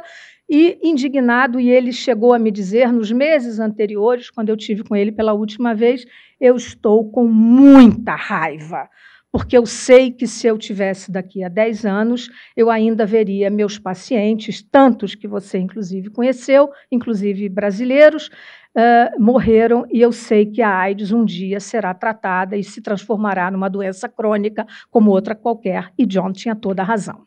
Então, isso é o exemplo da morte não suave. E um outro exemplo de morte suave, né, que eu teria todas, mas apenas para identificar, para que nós possamos é, refletir sobre isso, foi uma vez viajando. Alguns sabem aqui que eu vou à África com uma certa frequência. É, no Senegal, alguém me perguntou, eu estava visitando uma, uma comunidade, um pequeno hospitalzinho, muito modesto, e alguém me disse: é, é Você quer ver? O, um, a gente tem um marabut aqui. Um marabut é o médico local. Né? Ele é um curandeiro, na verdade, mas é ele que desempenha a função de médico, é ele que é o, o healer. Eu disse, claro, fiquei super curiosa, depois fiquei um pouco envergonhada da minha curiosidade, achei que era um pouco de voyeurismo, mas enfim, fui. Olha, é muito difícil, é, a gente sempre tem essa coisa, essa cunha permanente da auto da autocensura, né? esse alter ego que persegue, né, Nelson?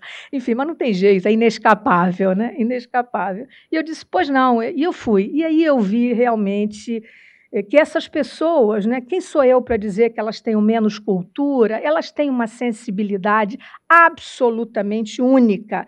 E eu vi um homem de uma certa idade, não muito velho, uma, com um conhecimento enorme daquela comunidade, morrendo. Morrendo e falava baixinho, mas perfeitamente audível. Eu cheguei perto, eu perguntei se eu podia é, segurar na mão dele, ele disse melhor não enfim, porque não sei exatamente o que tenho e tomei, enfim, tinha tomado algumas ervas, algumas coisas, mas ele estava absolutamente é, consciente de que estava morrendo. E ele me disse por várias vezes: Je suis en train de mourir. E, mas assim, não era um rito de passagem doloroso, ele tinha feito a sua função, ele tinha desempenhado a sua função, ele tinha tratado muitas pessoas, ele me disse muitas dessas pessoas, eu disse, por que o senhor está sozinho? Ele disse, porque esse momento é o momento que eu devo ficar comigo mesmo. É um momento que eu pedi para que eu ficasse comigo mesmo. E ele deve ter morrido logo depois, eu não sei exatamente, mas ele realmente estava, é, falava, era até difícil de ouvir, mas era perfeitamente lúcido, e isso chama-se o que eu definiria um rito de passagem suave. Eu vi outros colegas que tiveram ritos de passagem suaves, tive a oportunidade de tratar pessoas muito, muito capazes do ponto de vista médico, muitos professores, né? Mas uma, uma um, digamos assim, um, comentário que eu gostaria de trazer e, e, estimulando a nossa reflexão e o nosso debate, é assim, lembrando de algumas figuras, a literatura tem muitas figuras que nós poderíamos aqui falar do que é o enfrentamento da morte, mas uma delas que desafia o médico é a de Kafka. Né? Talvez a morte do Kafka seja uma das mortes mais dramáticas de toda a literatura. Né? Morreu literalmente de fome, ceifado por uma tuberculose que lhe tomara o aparelho respiratório, então não tinha como comer naquela, naquela época. E o Kafka disse várias vezes ao seu médico: Você tem que me matar, porque se você não me matar, você é um assassino e, evidentemente, ninguém cumpriu o desejo de Kafka. E ele morreu da forma mais horrenda que um ser humano, há mais de 100 anos atrás, poderia morrer.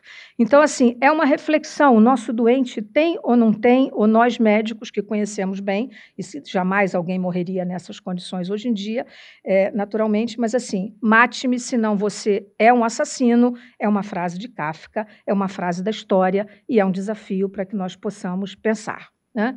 Então, assim, eu acho que é, esses comentários são comentários que nos fazem refletir sobre conceitos da unidade do olhar médico, do que é resiliência, resiliência de nós médicos diante de nossos pacientes e diante de nós mesmos, o que é conciliação entre a verdade científica e aquela que nós temos o direito de dizer aos nossos pacientes, aos nossos colegas diante da finitude absolutamente inescapável e, uh, finalmente, uh, aquilo que é uh, aquilo que eu chamaria uma experiência limite, que é aquela que o Drauzio se referiu. E de experiência limite, nós poderíamos ir desde a, do que é a sublimação, né, quando o Drauzio se refere ao seu momento em que ele se distancia daqueles seres amados, profundamente amados, ele estava sentindo o quê? Era resignação, era um excesso de consciência ou era uma sublimação? Né, isso é um, alguma coisa da qual nós também não podemos é, deixar de pensar. Né, e eu terminaria essa, essa, essa intervenção, Ricardo, com uma, uma citação, digamos assim, muito que não é de médico, mas é de um quase médico, de alguém que sobreviveu a uma doença muito grave. É uma exceção na epidemiologia dessa doença, numa época em que 50% das pessoas morriam, que é Manuel Bandeira, nosso grande poeta. E Manuel Bandeira disse, chamava a doença que o atingiu e do qual ela sobreviveu, que é a tuberculose, como todos sabem, é o nosso poema tísico, é o nosso poeta tísico. Todos nós sabemos, absolutamente encantador, viveu até os 82 anos, é uma exceção, né, como existe existe em toda doença, e ele chamava a doença da cura, porque as sequelas, ele disse isso até a sua morte, né? Eu sou portador da doença da cura, porque eram as sequelas da doença. Né? Ele vivia, mas vivia em condições bastante precárias. E ele disse: Eu faço versos como quem morre. Cada poema, para mim, é uma despedida e cada dia é realmente a véspera da morte. Muito obrigada. Nós não conseguimos conceder frequentemente nas nossas sessões Humanidades, que é um tempo dito adequado para ouvir aqueles que gostariam de falar depois de uma sessão tão bonita como essa. Né? Nós vamos até meio-dia e trinta, são 11 e 10. Eu tenho 10 colegas inscritos, eles farão seu comentário. Esse comentário poderá ou não ser seguido de uma pergunta, não há obrigação de se seguir uma pergunta, assim como os comentadores e o professor Drauzio poderão também, diante do comentário, é, desejar fazer, uh, dar uma resposta. O primeiro inscrito é Moisés Damasceno, onde ele está? Moisés. Uh, Moisés Damasceno é especialista em medicina interna e terapia intensiva. Moisés. Bom, parabéns a todos aí. Parabéns, professor Drauzio. É, eu fiquei com uma curiosidade é, no sentido de.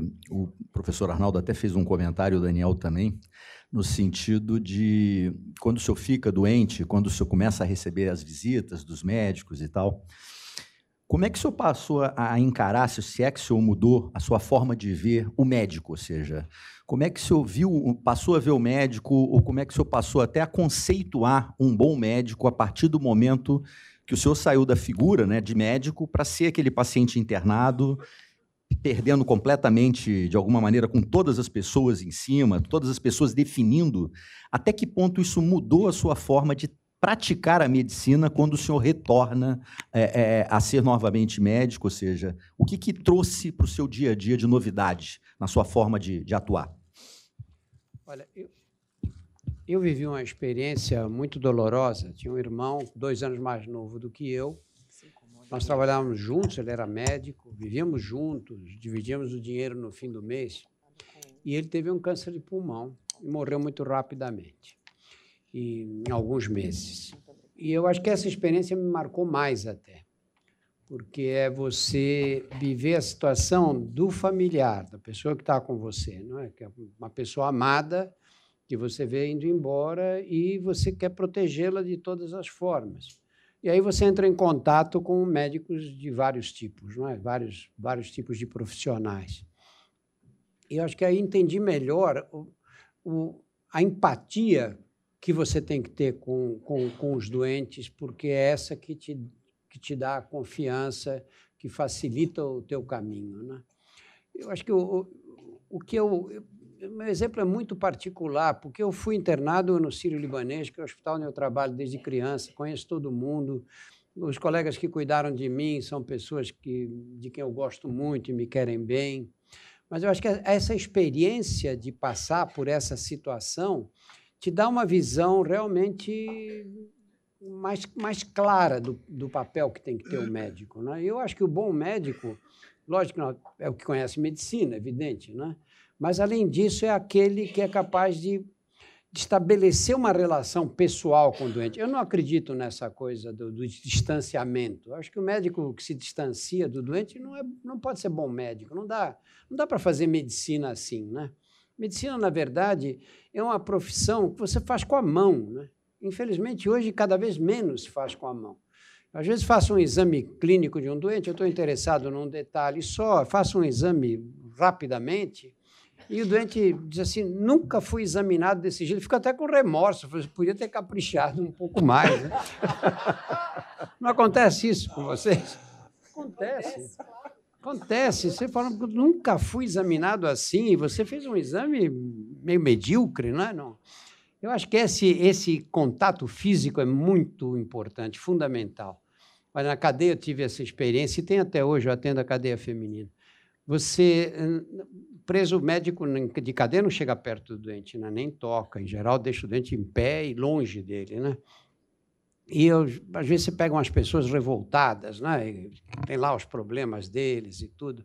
Eu nunca entrei nesse nível de discussão. Eu, quando começa, não, mas está tá muito ruim, eu estou doente, eu não, não, sou atendido, olha o tempão. Tira a camisa. E eu, você vê que o, o, o preso toma um susto. Né? Tira a camisa. Tira a camisa, eu ausculto. Quando ele vira para mim, ele já está com outro olhar, completamente diferente. O exame físico desarma o doente. É uma parte fundamental da medicina, o doente sentir que você pega nele. É a mão do médico que dá essa sensação de tranquilidade. Que o doente não tem, quando ele chega lá, você pede a tomografia, ele traz a tomografia, você faz o diagnóstico, acerta o diagnóstico, mas ele não se sente atendido, né? não sente que ele está recebendo o conforto da presença do médico. Né? Obrigado, Drauzio. Um dos melhores TED Talks que existem é de Abraham Verghese, da Universidade de Stanford, é, em que o nome da palestra dele é exatamente um toque de médico. Vocês não devem deixar de ver, aqueles que não conhecem, a gente pode passar o link para vocês. O segundo comentário é de Felipe Dias, ele é especialista em psicanálise. Onde ele está? Felipe? Por favor, Olá. Felipe. Seu comentário. Tudo bem? Meu nome é Felipe, eu sou psiquiatra parecerista, integrante da equipe do Dr. Nelson Goldenstein aqui no, no hospital. É, até adiantei já a pergunta lá fora.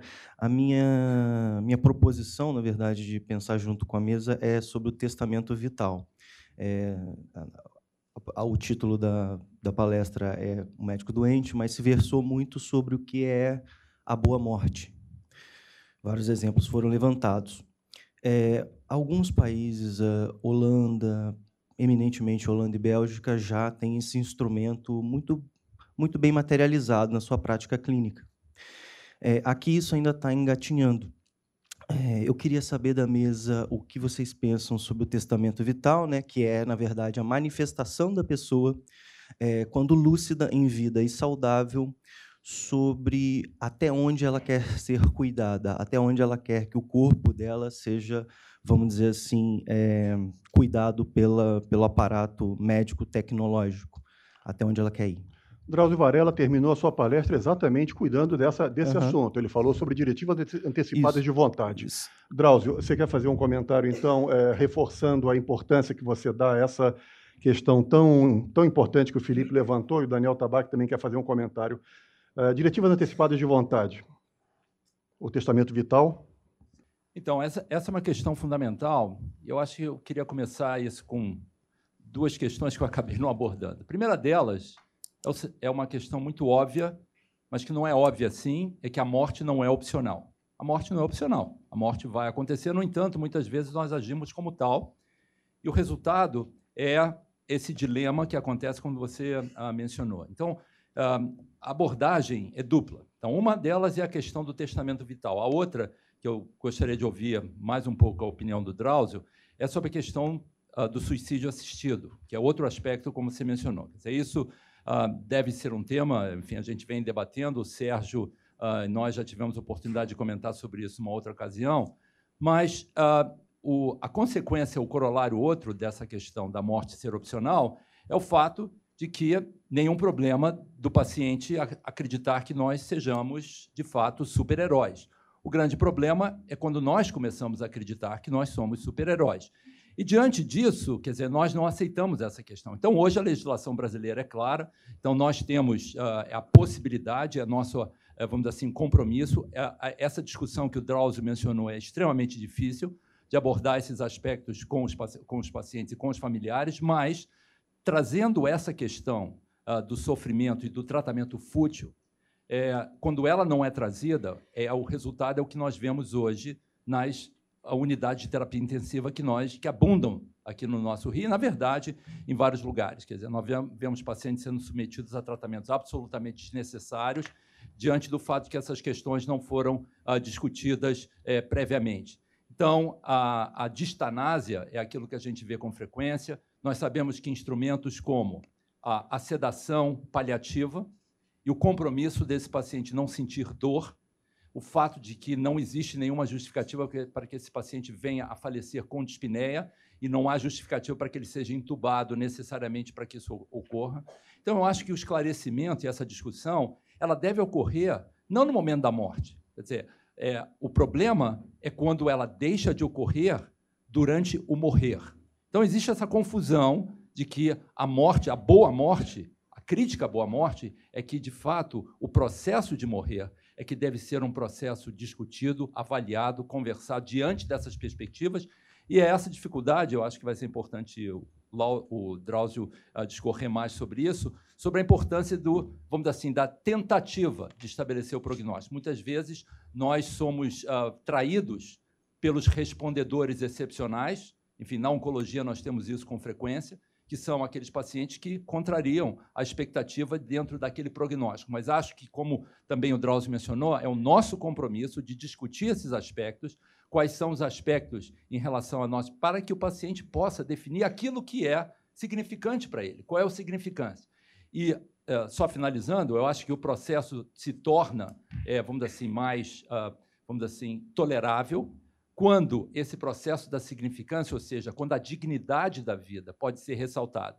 E, e cabe ao médico poder ajudar o paciente no sentido de poder avaliar, naquele sentido, como que ele prefere, como ele gostaria de ser lembrado para a sua família, através de, das gerações, não através daquele indivíduo falecendo, sofrendo num leito de UTI, mas de fato durante aquela pessoa com que aquela família se lembra que realizou tanto ao longo da sua vida. Foi esse o aspecto que eu procurei mostrar com a história também daquele médico. Obrigado, Daniel. Antes de a gente ouvir o professor Drauzio, o Margarete quer fazer um comentário também a respeito dessa pergunta do Felipe. Acho que sim, acho que está na ordem do dia, mas existe uma estatística que está melhorando, Ricardo. Existe um número crescente de pacientes que têm deixado conosco uma cópia da sua diretiva antecipada de vontade. Né? Na minha experiência, é crescente, né? sobretudo aqueles que têm filhos e que há dissensão entre a prole, digamos assim, então eles fazem questão. E é o momento em que hoje legalmente nos permite a violação do sigilo médico de maneira muito suave, digamos assim. Mas há dilemas que são insuperáveis né? Você citou o colega o exemplo da Holanda. Nesse momento, né, eu estou vivendo esse esse problema. Eu tenho um doente neste momento, um homem jovem, saudável, que não tinha nada, que teve um AVC, sofreu lesão de ponte tronco e está com a síndrome de Lockeren. Então ele está encarcerado, consciente forte num excelente hospital do Rio de Janeiro, foi removido de avião CTI da Bahia, e ele tem um filho que mora na Holanda. E o filho pediu à mãe e a nós para levar o pai para a Holanda, porque lá ele teria direito de morrer.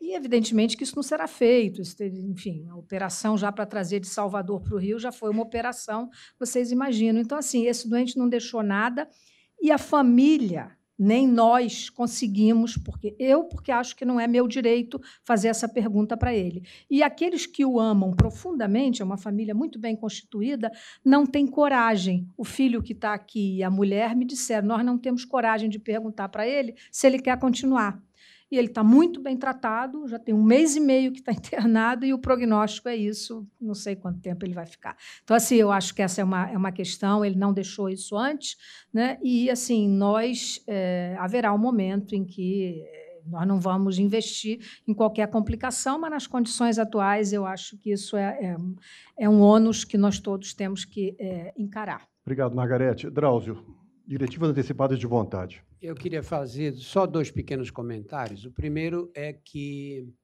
é, essa não é tão simples assim.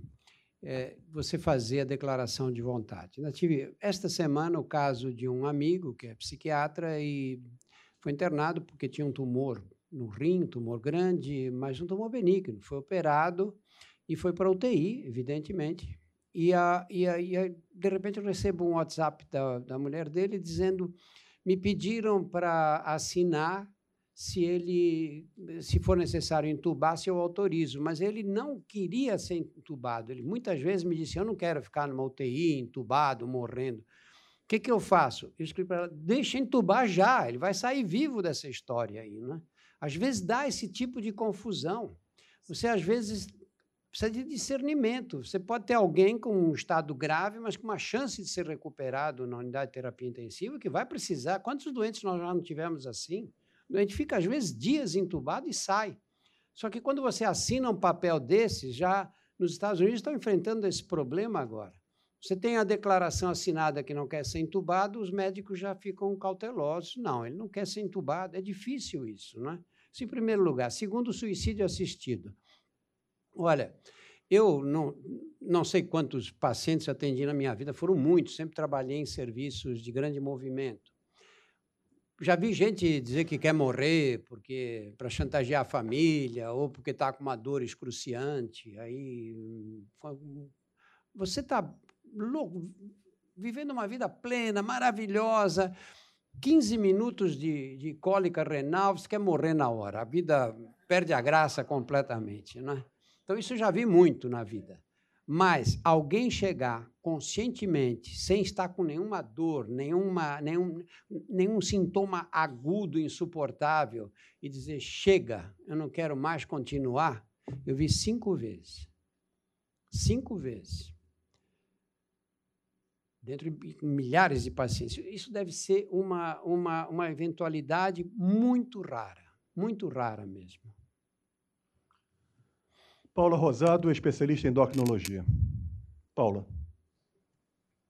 Bom dia. É, inicialmente, agradecer a todos. Então, agradecer mais especificamente ao Dr. Daniel Tabac pelo, pela consciência que hoje eu tive de que vem construindo o meu caixão de uma forma mais lúdica. É, há quatro anos e meio, quando recebi um diagnóstico de uma doença relativamente rara, que é a pulmonar, à época, precisei ser submetida, submetida à nefrectomia no Hospital Samaritano de Botafogo. Então, foi o meu primeiro passo quando eu me vi é, acordando da cirurgia. Né? Uma cirurgia extensa, médica, doença rara, pulmões repletos de, de cistos, né? subpleurais, iminência de pneumotórax. Imaginei que talvez eu não saísse da cirurgia, saí e já agradeci. Acho que ali foi o meu primeiro tijolinho, talvez, quando comecei num processo de agradecimento, né, por ter saído da cirurgia, agradeci durante aqueles dias de internação pelas pessoas que cuidavam de mim, né, os zinhos, e andando, o primeiro banho. Comecei num processo de agradecimento contínuo e passei por aquelas etapas, o que eu quero fazer da minha vida, esse bônus que eu ganhei. Primeiro, trabalhar menos. Segundo, conseguir pegar meus filhos no colégio ou levar. E fazer aulas de jazz. Então, esse foi o meu foi a minha tarefa, né? E o meu tempo foi foi durando bastante, né? Minha ansiedade foi é até hoje controlada com psicoterapia, às vezes um remedinho. Faço exames antecipadamente por minha conta e depois faço os que os meus médicos solicitam. Mas comecei a olhar as borboletas, comecei a conversar com as formigas, comecei a chorar quando vi o sol, comecei a a, a olhar coisas que eu não via e agradecer por elas. Então, eu entendo que, sem querer, eu fui buscando o propósito da minha vida. Né? Qual o sentido da vida? Qual o sentido da minha vida? E nesses quatro anos e meio, quanto mais eu me aproximo né, do sentido da minha vida, eu entendo que eu me aproximo da tranquilidade da minha morte isso hoje, com, com o senhor, eu, eu percebi. Né? É, como isso interfere na minha vida profissional? As minhas consultas hoje, é, eu, eu escuto muito o paciente, consultório. Elas às vezes duram muito tempo, que eu chego até a comentar com o meu psicólogo na minha terapia sobre as minhas consultas. Eu dou uma abertura enorme quando o paciente sai daquele foco, seja né, um diabético, sendo metabólica. Quando o paciente sai do foco, eu deixo ele fala, ele continua falando, porque eu entendo que se aquela pessoa está falando sobre aquilo, é importante para ela, para o contexto daquela patologia que ela vem tratar comigo. E depois a gente volta para o foco e aquele, aquele discurso todo acaba fazendo sentido, sim, para aquele descontrole glicêmico, para aquele peso acima, para uma dificuldade, talvez, em, em sustentar um tratamento contínuo com uma medicação. E eu vejo que hoje, ainda por cima, quando esse momento não aparece na consulta, às vezes eu, eu busco um pouco. Então, dessa forma, a minha é, doença, eu digo, é praticamente uma obra de arte, eu falo hoje, né? quando eu refiro à minha doença, ela interfere na minha vida profissional desta forma. E foi, inclusive, através de uma paciente do, do consultório que eu apareci aqui. Foi ela quem me indicou, porque ela, com uma sensibilidade, percebeu que a consulta ela ia para um caminho e depois voltava para a consulta. Ela falou: Olha, doutora, eu vou te dar o nome da senhora para uma pessoa, porque eu faço parte de um grupo e foi assim. Então, eu fico muito agradecida né, por fazer parte desse grupo. É, é muita é muita felicidade. Sim, é, essa é o meu depoimento. Na verdade, eu só venho a agradecer por tudo que eu ouvi hoje aqui. Obrigado, Paula.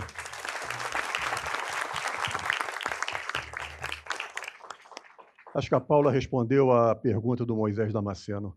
Marcelo Barcinski é pesquisador. Alô? Oh. Bom, eu também não posso deixar de parabenizar os palestrantes, os organizadores dessa sessão tão especial.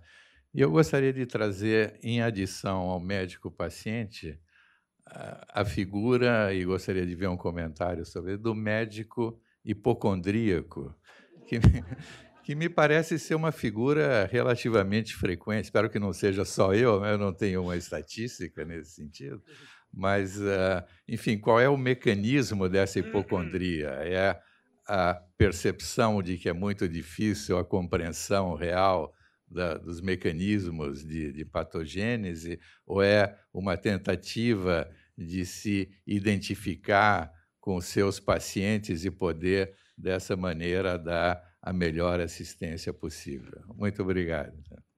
Adorei sua pergunta, muito obrigado. Arnaldo Goldenberg. Obviamente sobrou para mim, porque o pacto com o demônio é meu. Né? E é, é, alguns anos atrás eu recebi de presente da minha filha mais velha uma camiseta em que ela tinha escrito, ela é muito bem humorada e ela escreveu, ela mandou escrever assim: hipocondria é a única doença que eu não tenho, porque é, existe aquela questão é, conhecida né, de que o, o estudante de medicina, a síndrome do terceiranista, quando ele entra em contato com os pacientes, com as doenças, e ele começa a sentir, a perceber e a imaginar todas as doenças que existem. E é claro, isso é sempre uma questão de grau. Né? Claro que existe um terreno fértil para isso. Alguns alunos de medicina realmente são hipocondríacos e sempre foram, né, e se tornam médicos hipocondríacos, né? mas eu quero lembrar que médico é gente.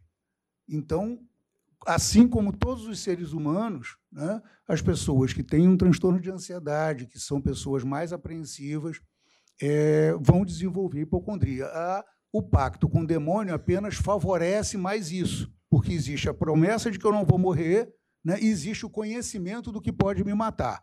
E como eu não sou completamente louco né, e sei que eu vou morrer um dia, se eu já tenho uma tendência, eu vou me tornar hipocondríaco. Apenas favorece mais. Tabaque. Eu só aproveitar essa oportunidade para mostrar como poderia haver uma solução para isso. Na verdade, comentei também na quinta-feira um artigo que foi publicado no British Journal of Medicine, uh, escrito por um médico chamado Matthew Castle. E a história é muito interessante, porque ele descreve um médico que, em 2100, havia sido uh, produzido, uh, nós falamos sobre inteligência artificial, como um médico perfeito. Ele havia sido construído uh, baseado em uma, vamos dizer assim, uma modelo de um computador, em que ele reunia todas as suas capacidades, ele compreendia todos os mecanismos biológicos, ele conseguia fazer as interações com todos os processos e conseguia fazer todos os diagnósticos. E ele está diante de um fato em que ele vai abandonar a carreira. E por que, que ele vai abandonar a carreira? Porque ele percebeu em si mesmo sintomas de burnout. E aí ele percebe então que ele, um computador, desenvolveu o burnout. E por que, que acontece? Ele vai aos seus criadores e diz que vai interromper. E que que os, por que, que ele desenvolveu o burnout? Porque os seus criadores estavam cobrando dele humanidade. E ele, dentro da sua percepção, ele não tinha humanidade. E por essa maneira ele, ele tinha que abandonar a profissão. Então, eu acho que é inerente então, o fato de nós nos vermos doentes faz parte da nossa humanidade. E é o, a luta contra isso é que nos faz, de fato, doentes. Drauzio, apesar de nesse, nessa, nesse auditório só o Marcelo Barcinski ser hipocondríaco, eu gostaria que você gostaria que você falasse um pouco a respeito de, da hipocondria no médico. Não, desculpa, não tenho muito a acrescentar, não. É, eu acho só a hipocondria do médico mais complicada, porque como ele conhece os mecanismos, ele cria na a imaginação vai muito mais longe, é muito mais difícil você convencê-lo de que está errado. É mais fácil convencer um hipocondríaco é, jejuno em medicina, porque você diz, ele acredita no que está dizendo. O médico não acredita. Ele acha que você não está valorizando suficientemente os sintomas que ele está sentindo. E, e, isso a gente tende a levar na brincadeira, né? Às vezes as pessoas mesmo dizem, ah, eu sou hipocondríaco. Mas, na verdade, é um problema sério. Se por trás disso, eu acho que está a ansiedade. Né? Essa ansiedade que a vida moderna provoca, no caso dos médicos, essas, a, a responsabilidade. E, para nós, acho que tem um ponto crucial, que é o pouco tempo que nós temos na atividade clínica com os doentes. Às vezes eu escuto a história do burnout, que não, o pessoal diz no passado não tinha burnout. Lógico que tinha.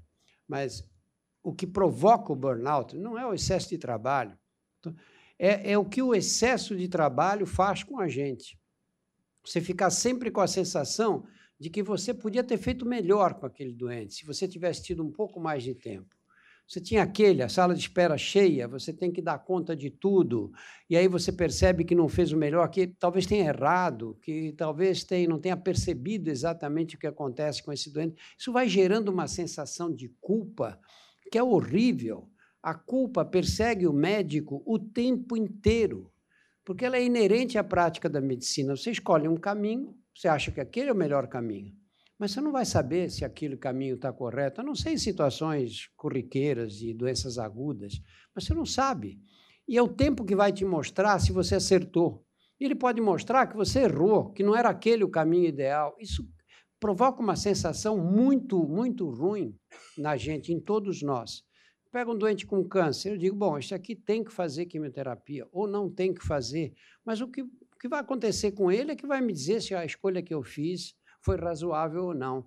E quando dá errado, isso faz um mal muito grande para a gente, muito grande.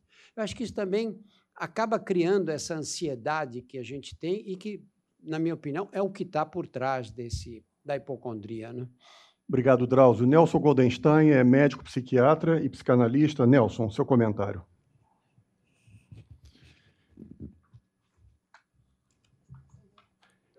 Eu gostaria de fazer comentários para a mesa inteira, que foi espetacular. Mas eu vou resgatar um, um, uma passagem da Margarete a respeito do Foucault, que foi um pensador poderoso que anteviu lá atrás uma, uma série de coisas e tinha uma capacidade de leitura do, do pensamento contemporâneo. A questão da unidade do olhar médico se justamente nós não estamos fazendo aqui o oposto, de podermos olhar é, de outras formas, se não apenas pela, pelo modelo puramente biomédico e poder olhar como, como com um olhar mais humano, que é a, a, tônica do, do, do, das sessões humanidades. Drauzio, quer comentar, Drauzio? Eu não peguei bem o ponto, Nelson.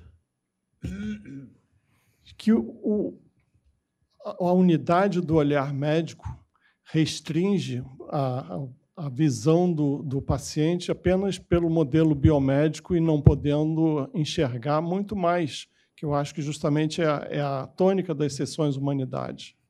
É, acho que não tem dúvida disso. Né? Você vê o, o, como nós, já quando começamos a, fazemos internato, etc., como a gente vê os pacientes. Né?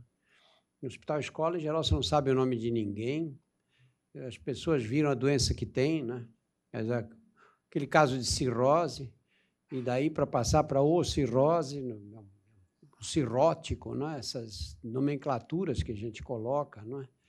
Eu, é, é, uma, é uma desconsideração, né? você é um, é um foco no problema, esquecendo que é uma pessoa que tem aquele problema, né? está por trás desse só, problema todo. É, só, só, um complemento, né? É, o que o Drauzio está dizendo e a pergunta do Nelson é, é como se fosse é, o avesso do hipocondríaco, né? Eu não quero tomar conhecimento de doença. O Jô Soares tinha um personagem assim que tinha um estetoscópio com três metros de distância, né? E aquele, aquele é o cirrótico, ele não é um homem doente como eu posso ser doente. E aí eu não quero tomar conhecimento de que isso pode acontecer comigo, porque o meu pacto demoníaco tem que prevalecer. Renato Batalha é médico e advogado. Renato, seu comentário. Obrigado.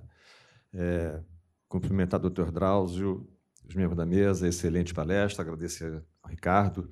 É, falando em demônio, há cinco mil anos para cá, a história da medicina mostra que nós médicos nós éramos curandeiros, mágicos, místicos. A palavra droga quer dizer demônio. A doença era um demônio que tomou conta do corpo e estudou um pequeno demônio para combater outro demônio. Isso foi assim durante um bom tempo, até que a primeira ruptura é Hipócrates, quando ele inaugura o método cabeceira de cama, que é não tem nada de misticismo. Vá para beira, a beira do leito, converse com o doente, escute o doente e faça anotações. É a primeira ruptura. A segunda ruptura é Galeno, quando ele fala cura melhor quem tem a confiança do paciente. A gente fala de brincadeira que é o primeiro médico psicossomático. Segue-se aí 12, 14 séculos de, trego, de trevas e surge a anestesia. E nós falamos aqui hoje, o senhor falou, da dificuldade da fala, de comunicação com anestesia, o médico, no melhor benefício do paciente, ele começa a sonegar a informação. É o famoso, não se preocupe, você não vai sentir nada. Quando você acordar, não vai ter dor, está tudo resolvido. E com o acentuado crescimento da tecnologia médica, o, desbalanço é muito grande, o conhecimento nosso médico-paciente, nós, no melhor interesse do paciente, começamos a sonegar a informação. E a anestesia ajuda a isso. Então, aí vem talvez classicamente a dificuldade do médico em falar notícias ruins para o paciente. Aqui o colega falou sobre testamento vital, né? que nós preferimos diretiva antecipada. O testamento dá a ideia de alguma coisa para ser feita depois que eu morrer. E na diretiva, né, eu estou vivo ainda, mas eu perco autonomia. O senhor falou sobre isso. Nós estamos brigando muito para implantar uma coisa chamada procurador de saúde que idealmente não deve ser sua mulher nem seu filho, porque tem conflito até emocional. O procurador de saúde, nós estamos tentando botar em termos legais, tem a ver com morte digna, escolha da morte, como eu quero morrer. Esse procurador é um amigo seu. A sua não, o Drauzio deixou escrito aqui comigo a procuração. Eu sou procurador dele. Então essa é a briga da ideia da morte digna. Eu espero que a gente consiga caminhar para isso rápido. Para terminar, duas coisas rapidinhas sobre a morte tranquila. Mark Twain, que era um brilhante escritor e um grande humorista, Margarete, na hora da morte, ele olha lá para cima, tentando achar Deus, e fala: Seja feita a sua vontade, já que não pode ser feita a minha. pois é. E a outra, e a outra que eu comentei com o Tabac, né? Tabac, Tabac, um grande pneumologista amigo nosso, broncoscopista Margarete, conhece ele. Ele é um camarada sensacional. Conta a história do paciente que está com câncer inoperável, pouco tempo de vida, e aí, doutor? Olha, lamento, mas o senhor tem seis meses de vida no máximo. Seis meses? O que, que eu faço? Se eu fosse o senhor, eu escolheria a mulher mais desagradável do mundo, casaria com ela, desde que ela tenha a sogra mais insuportável. Eu pegaria a sua esposa desagradável, a sua sogra horrível, e me mudaria para o Paraguai. Para quê? Senhor vai ver como é que o tempo custa passar. Obrigado, Renato. Sérgio Zaidaft é educador e psiquiatra da UFRJ. Sérgio.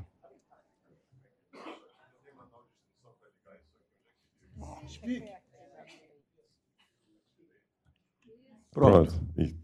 Bom, bom dia. Uh, eu acabei de ver aqui no, no, telefone que os acessos à Barra da Tijuca estão todos interrompidos. A linha amarela, Alto da Boa Vista, Niemeyer. Então a gente vai ficar aqui até amanhã discutindo esse negócio. Não dá para falar só dois minutos, não, Ricardo. Lamento de dizer. A gente pernoita aqui e continua amanhã. Uh, por que, que eu estou falando isso? Enfim, como um agradecimento a vocês quatro e aos comentários que já vieram antes. Antes que eu esqueça, Marcelo, tem um livro que eu ouvi recentemente, um Brian Hurwitz, é o cara do King's College, do Humanities in Medicine. Ele deu uma palestra na UFRJ tem umas três semanas. E na palestra ele cita um livro publicado, não sei se por inglês ou americano, chamado O Médico Hipocondríaco. Ele diz que é necessário e imprescindível que médicos sejamos hipocondríacos para buscar sempre a doença, que afinal de contas é o objeto de tratamento. Eu, eu me esqueci o nome da autora, depois eu te mando. Ah, tantas coisas que foram me ocorrendo, por isso que eu pedi até amanhã para poder conversar, mas pelo menos uns 40 minutos. Claro que eu não vou usar, para não abusar da paciência de vocês, mas uh, inúmeras coisas foram me ocorrendo. Por quê? Uh, sou professor, uh, meu trabalho de mestrado foi sobre morte, uh, Drauzio li todos os seus livros, a peça, como eu lhe disse, por um fio, promoveu um debate com os alunos, aquele caso do seu livro, de uma americana que vai pedir para visitar a filha no Thanksgiving Day e o médico diz: a senhora não pode, que a senhora tem que fazer quimioterapia. Uh, então, tá bom, eu vou no Thanksgiving Day do ano que vem. O médico diz: acho que a senhora não chega até lá. Esse é, é, é, é caso de prova para aluno, né? Que cavalice, desculpe o termo, uh, em que, que se sustenta esse tipo de violência, né? Uh, House, sou fanático, e Margarete, uh, duvido que você tenha lido Jean Clavel. Você leu Jean Clavel? Não leu, não leu. Ganho de você nessa. Somos leitores vorazes, os dois. Jean Clavel fala, por que eu quero falar dele? A partir de uma fala do Arnaldo, médico também é gente.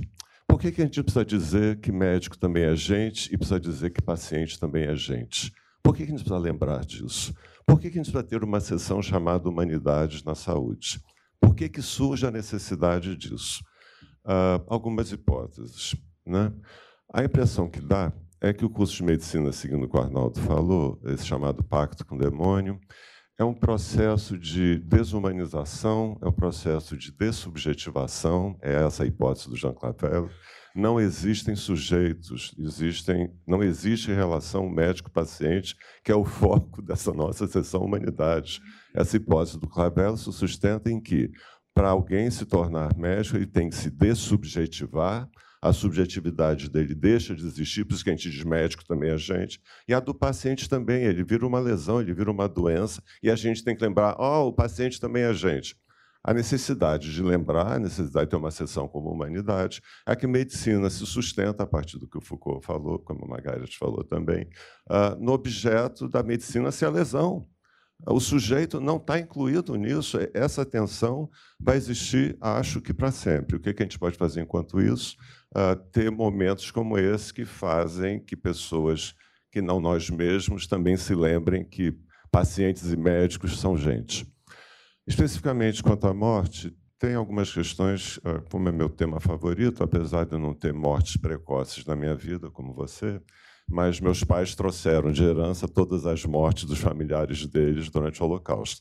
Então, apesar de eu não ter perdido ninguém aos quatro anos, vem essa carga genética quase, né, ah, que está no meu sangue desde que eu me entendo por gente. Uh, e é muito interessante porque o processo que os alunos passam para lidar com essas questões. É claro que tem um lado, como você disse, Drauzio, que a gente fica culpado porque não consegue fazer tudo que a gente acha que deveria. Qual é a base disso? A gente ser crente ou passar a acreditar que a gente é capaz de fazer tudo. Alunos de medicina e médicos e professores de medicina não admitem uh, a humildade que a gente tem que ter no início da sua palestra. Se somos fruto do acaso, estamos aqui por acaso, isso devia desenvolver em todos nós um absoluto senso de humildade. A gente é um grão de areia, é um pozinho, é o que a gente é, nada além disso. Ao mesmo tempo que somos esse pozinho, esse nada, somos os seres mais maravilhosos que existem no mundo, como espécie e como indivíduo. Mesmo porque se eu não achasse que minha mãe não me achasse o ser mais maravilhoso do mundo, eu não estava aqui pedindo a palavra para falar com vocês, eu estava quieto e já tinha morrido antes. Nessa contradição, vivemos todos. É, é, é, a espada na nossa cabeça o tempo todo. Ao mesmo tempo, eu sou humilde, eu sou ateu. Obrigado por alguém ter dito aqui que sou. Você não falou a palavra ateu, mas você disse isso. Muito obrigado. Hein? Eu sou mesmo. Isso, eu também. Eu sei que você lê as suas crônicas sempre. Uh, em segundo lugar, quero te agradecer mais do que a discussão de diretivas antecipadas de vontade, a discussão sobre eutanásia. Você vai dizer depois o que você fez com esses cinco pacientes. Eu seria o sexto, creio eu, a não ser que na hora eu mude de opinião, o que eu acho difícil. O que se faz quando o paciente é brasileiro e a legislação aqui não permite, ou não tem dinheiro para ir para a Holanda ou para a Suíça, fazer o turismo, né? pagando lá os francos? O que, que acontece? Como é que a gente sai disso? Né? Eu posso ser um paciente seu, ou do Daniel, daqui a pouco, ou da Margarete. Eu quero ter o direito. Ou mesmo se não tiver uma doença pela qual eu possa não querer mais viver, eu posso estar demenciado, um dos fantasmas que eu tenho, e eu quero ter o direito de escolher antes se eu vou querer continuar vivo ou não. Como você disse, e se a pessoa não tiver mais condições de escolher naquele momento? Por que não? A Holanda, a Bélgica, a Suíça não romperam o laço social porque introduziram a eutanásia, o suicídio assistido.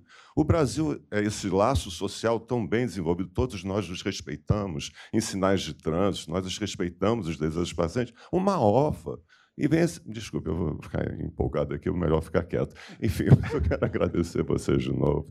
Temos dilemas terríveis nessa questão sobre o ensino, sobre o atendimento, sobre a formação médica, sobre a prática diária. Eu acho que a gente vai fechar os acessos e ficar até amanhã, pelo menos.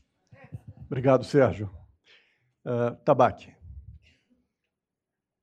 Então, um, na verdade, eu depois da tua fala, Sérgio, eu fiquei muito preocupado sobre essa questão do acesso, porque, na verdade, eu realmente estou correndo um risco de vida, e é o seguinte, é, minha filha casa hoje, e se eu não chegar em casa, de fato, em breve, eu vou realmente, certamente não vou estar em mais nenhuma sessão humanidade. Então, eu queria pedir, pedir desculpas para todos, agradecer a todos, mas, de fato, eu preciso sair correndo. Um abraço.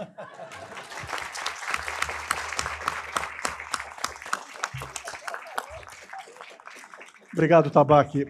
Ah, os nossos próximos inscritos são a Lucila, o Franklin e a Lisanca. Ah, mas antes que eles eh, eh, falem, eh, o próximo inscrito sou eu próprio. E eu queria fazer uma provocação ao, ao Drauzio, e então emendar essa provocação para o Sérgio, que diz respeito exatamente ao ateísmo. hoje nós temos 210 milhões de brasileiros. Ah, em, no censo de 2010, eram 190 milhões de brasileiros, onde haviam 62% de católicos, 22% de evangélicos, cerca de 8% se diziam ateus. Né? Existe aquela, aquela famosa frase, sou ateu, sou ateu graças a Deus. Né? Ah, mas o que eu queria perguntar para o Drauzio também, pegando uma parte da fala dele, em que ele fala que ciência e religião não são compatíveis. Portanto, eu estou deixando totalmente a religião de lado. Eu estou falando a respeito de espiritualidade, eu estou falando a respeito, sem querer falar bonito, ok? Estou falando a respeito da força do espírito. Então, eu quero saber de você, Drauzio, o seguinte: se você, dentro da sua convicção de ateu, se você concorda ou não concorda, se você acha que é só folclore, que tratar de um paciente, e nós estamos aqui falando não de relação médico-paciente, estamos falando do médico doente. Então, vamos falar do médico doente. Você acha que alguém que tem um lado espiritual realmente bem desenvolvido, e dizem que a melhor maneira de você ter o lado espiritual desenvolvido é através da religião. É só aí que as coisas se encaixam. Eu quero saber de você o seguinte: você não acredita, você não tem certeza absoluta de que alguém que tenha esse lado espiritual desenvolvido, que acredite em alguma coisa, que seja um indivíduo realmente envolvido com a religião, se tornará um paciente mais fácil de ser, uh, de alguma maneira, de ser tratado? Você não acha que uh, a Organização Mundial de Saúde, como todos vocês sabem, mudou a definição de saúde em 48 para saúde, que até então era apenas o estado de ausência de doença, mudou em 48 para saúde é o estado de bem-estar biopsicossocial de alguém. E em 88, essa definição mudou para saúde é o estado de bem-estar absoluto, biopsicossocial e espiritual de alguém. Eu quero saber de você, onde é que você coloca a importância da espiritualidade no tratamento de alguém? Pergunta difícil, hein? Pergunta difícil. Para um ateu, né? Acho que para qualquer um. Eu, eu acho que essa questão de você ser religioso ou ser ateu não depende da vontade de cada um de nós. Sabe, você desenvolve um tipo de raciocínio, eu acho que você está impregnado mesmo na circuitaria de neurônios que controlam a cognição. Você, é, eu fiquei ateu quando tinha 10 anos de idade. Eu fui criado no catolicismo e fiz primeira comunhão. E para essa primeira comunhão, o, o, meu pai me comprou um terno branco de linho. E eu pus esse terno, achei que eu estava lindo com o terninho branco. E, e aí a professora de catecismo tinha dito que a gente ia receber a hóstia, que era o corpo de Cristo, e que não podia morder a hóstia, porque se mordesse a hóstia, tinha um menino da, na, no interior da França que tinha mordido a hóstia e saiu sangue de Cristo na boca do menino. Eu fiquei com aquilo na cabeça, falei, como é que é possível uma coisa dessa? Falei, eu vou morder a hóstia. Vou morder para ver se sai o sangue. Mas aí fiquei com medo que sujasse o meu terninho. Que... Aí não, não tive coragem de morder a hóstia. Mas aí, um mês depois, eu tinha um tio que fez bodas de prata e eu fui lá para confessar. Inventei uns pecados, que eu tinha 10 anos de idade. Você tem que ter pecado para poder confessar depois e receber a comunhão. E aí, quando eu recebi a comunhão, eu mordi a hóstia. E ali eu acho que eu fiquei ateu. Porque foi foi um turning point mesmo, porque a, a religião você tem que acreditar, você tem que ter crença. Se você começa a duvidar, nenhuma religião do mundo se sustenta. Nenhuma. E nós somos, eh, nos chocamos quando dizem, ah, você é ateu, você não. Primeiro, porque os religiosos costumam se apropriar de todas as características, de todas a toda a generosidade humana. Não é verdade. Chimpanzés são generosos, cachorros de cães de guarda são generosos muitas vezes. Você pode ser ateu e não ser e não ser egocêntrico, não ser não fazer mal para os outros, como qualquer pessoa. Se você acha que você tem que ter uma fé e que essa fé é fundamental para a sobrevivência, você tem fé de acordo com a religião que você pratica. Você vai à Índia, você vê alguém parar diante de uma vaca eh, de prata e fazer uma oração diante da vaca, você não acredita que aquilo possa ter qualquer finalidade. Quer dizer, você na Índia é ateu, embora não tenha, a, a, embora tenha outra religião, outras religiões. Em relação à espiritualidade, ver como os doentes é, reagem, não é a minha experiência, Ricardo. Eu vejo ao contrário. Eu vejo ateus que lidam muito melhor com essa questão da finitude da vida do que pessoas religiosas. Pessoas religiosas muitas vezes armam fantasias e que, que, e que as torna muito angustiadas nessa hora, quando sentem que as orações não estão sendo atendidas, quando sentem que as coisas não estão caminhando como elas imaginaram que caminhassem. É, e, ao contrário, tem outras que a religiosidade ajuda, achar que vão ter uma outra vida, que vão encontrar parentes que morreram.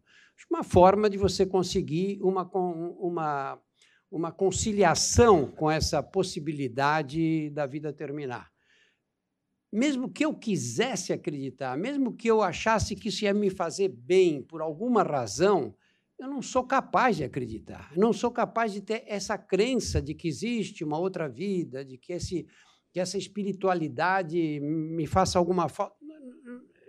Acho que não há possibilidade.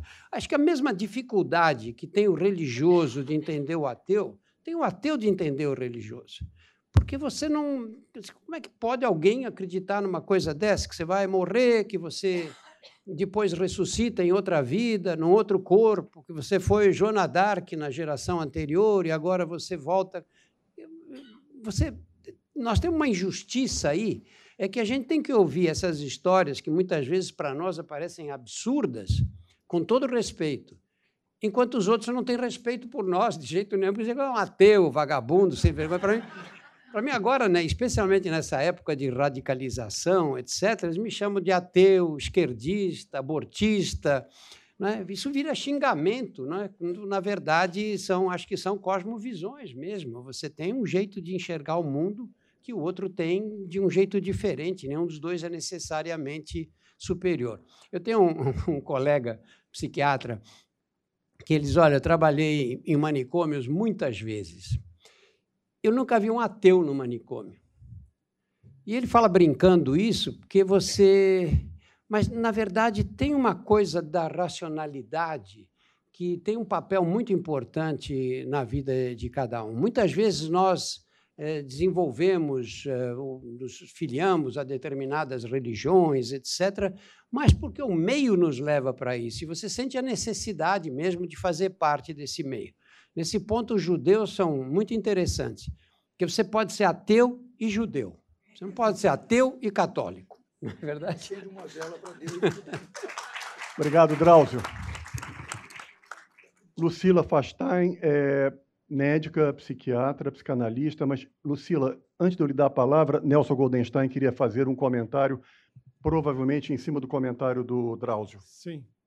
É, é, é um comentário que, de certa maneira, nos coloca com a, com a eterna questão entre natureza e cultura. O, tem um, um, um, estudo de uma psicóloga americana que esteve há um ano atrás, cerca de um ano atrás, conosco lá na UFRJ, que ela dedica a vida ao estudo de gêmeos que, por algum motivo, se foram separados durante a maternidade e que não, não se conheceram e que ela vai em busca, vai procurando encontrar e, e ver quais são as coincidências de personalidade, de temperamento, de comportamento.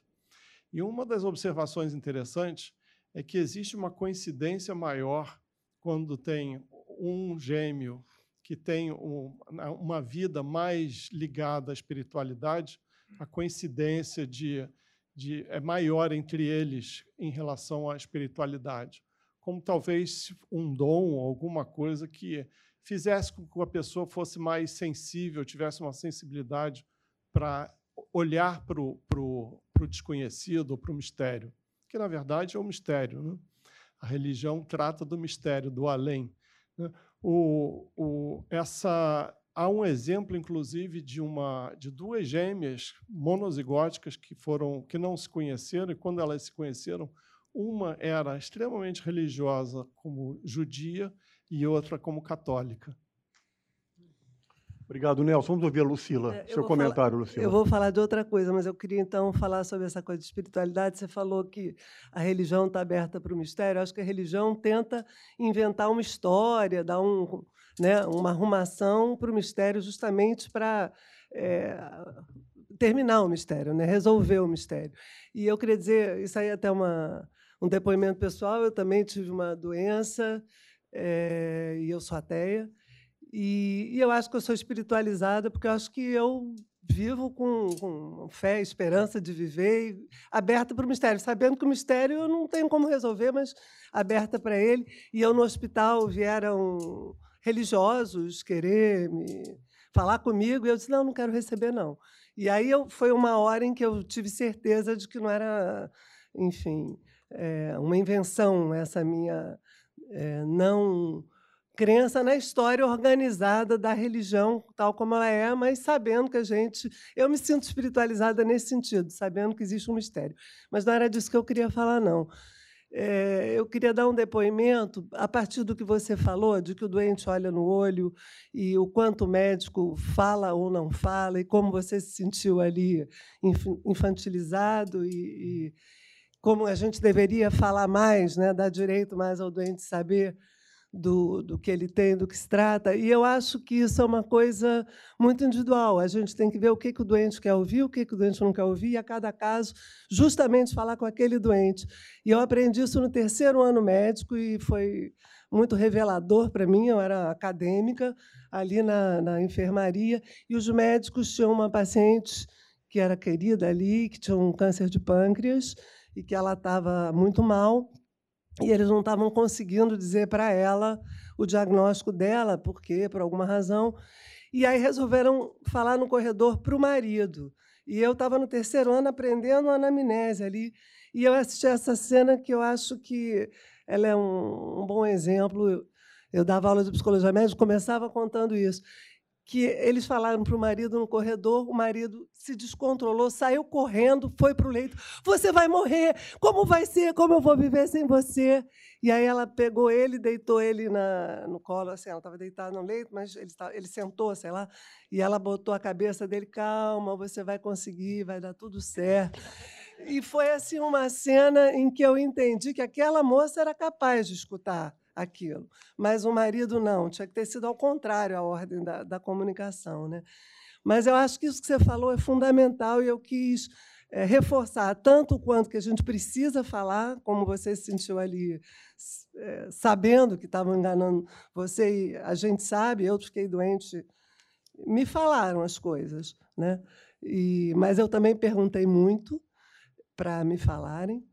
É, eu tive um câncer de pulmão e deu tudo certo. Enfim, tive outras coisas também, mas essa foi é, é dessa história que eu recusei. Essa já está boa. Mas, né? é, já é suficiente. É, mas, o, mas assim, é, também lembrar que a gente tem que ver com quem a gente está falando e ir falando enquanto a pessoa está tá querendo ouvir e podendo ouvir. Né? É isso. Drauzio. É, mesmo porque tem umas pessoas que não querem ouvir, pois né? É, Especialmente os homens, são poltrões, né? como esse marido da sua paciente aí. Né? Os homens, alguns homens que terceirizam a saúde para as mulheres. Né? Você chega no médico e diz: Bom, ah, eu senti uma dor aqui, não sei o quê. E aí você diz: Mas essa dor, quando você sentiu? Ele vira para a mulher. É a mulher que tem que saber quando ele sentiu a dor. E aí você vai, começa a conversar com ele, às tantas você desiste, porque é um inútil ali. Não um idiota inútil. Né? Você tem que conversar com a mulher, porque é ela que sabe. E eles decidem isso e deixam para a mulher mesmo, são incapazes de lidar com a diversidade. Né? Eles deixam ao cargo da mulher o tempo todo. Há outros que, ao contrário, se revoltam contra a mulher, como se ela fosse culpada da doença dele. Porque aí ele diz: ah, a dor foi quando começou, quando para gente, para nós médicos, a dor, é você saber a cronologia da, dos sintomas é absolutamente fundamental, né? E você tem que interromper, porque o cara tem a dor há quanto tempo? Um dia, um mês, seis anos? E aí você diz, eles, ah, foi no, no dia do casamento da minha sobrinha. Bom, infelizmente não fui convidado para o casamento da sua sobrinha. Aí diz a mulher: não, foi no dia do batizado do nosso afilhado. Ele diz: não, foi no. E aí começa uma briga o casal ali. No fim, eles para então fala você. Eu tive um doente fez, fala você, não falou mais uma palavra a consulta inteira. Eu tive que. Não é assim? Agora, só uma, um, um adendo. Né, nessa experiência de tantos anos de medicina, as mulheres são de uma generosidade é, em relação à saúde, que é incomparável à nossa generosidade. Não é? Basta ir a qualquer hospital às 11 horas da noite e ver quem é que está fazendo companhia para os doentes. Né? Só mulheres, eventualmente um homem. Vejam os hospitais de câncer, é, quantas doentes vão fazer quimioterapia sozinhas porque os filhos estão trabalhando, porque, enfim, a família está reduzida. Veja quantos homens vão sozinhos. Nunca vão sozinhos. Vai a mulher, ou vai a, a, a filha, ou vai a vizinha, ou vai uma prima distante. Nunca vão sozinhos. As mulheres tocam, são obrigadas a, a lidar com a saúde pessoalmente, individualmente e muitas vezes solitariamente também. Ótimo, Drauzio. Franklin Rubinstein está onde, Franklin? Frank está ali. Franklin, é a sua vez, seu comentário. Depois é Lisanca Marinheiro. Obrigado, Ricardo. Eu agradeço você por esse evento de hoje, né? E por ser sábado. Eu vim aqui hoje porque é sábado porque eu tenho me inscrito frequentemente nas, nas, nas sessões de quinta-feira, mas não consigo ir, depois eu assisto pela televisão e são maravilhosos mesmo. E vim também hoje aqui, não só porque é sábado, porque é pela excelência da mesa, pela importância do, do tema, e, enfim, pelo que eu ouvi aqui hoje. E Queria agradecer especialmente ao Arnaldo, não só pela sua fala, mas pela sua amizade de muitos anos.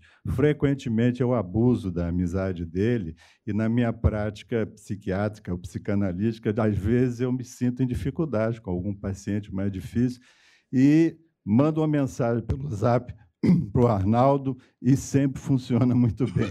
Rapidamente ele me responde, me ajuda e eu consigo continuar com aquele paciente. Mas eu queria manifestar também uma situação que, que eu tive uma grande oportunidade na vida de ter contato com o Drauzio.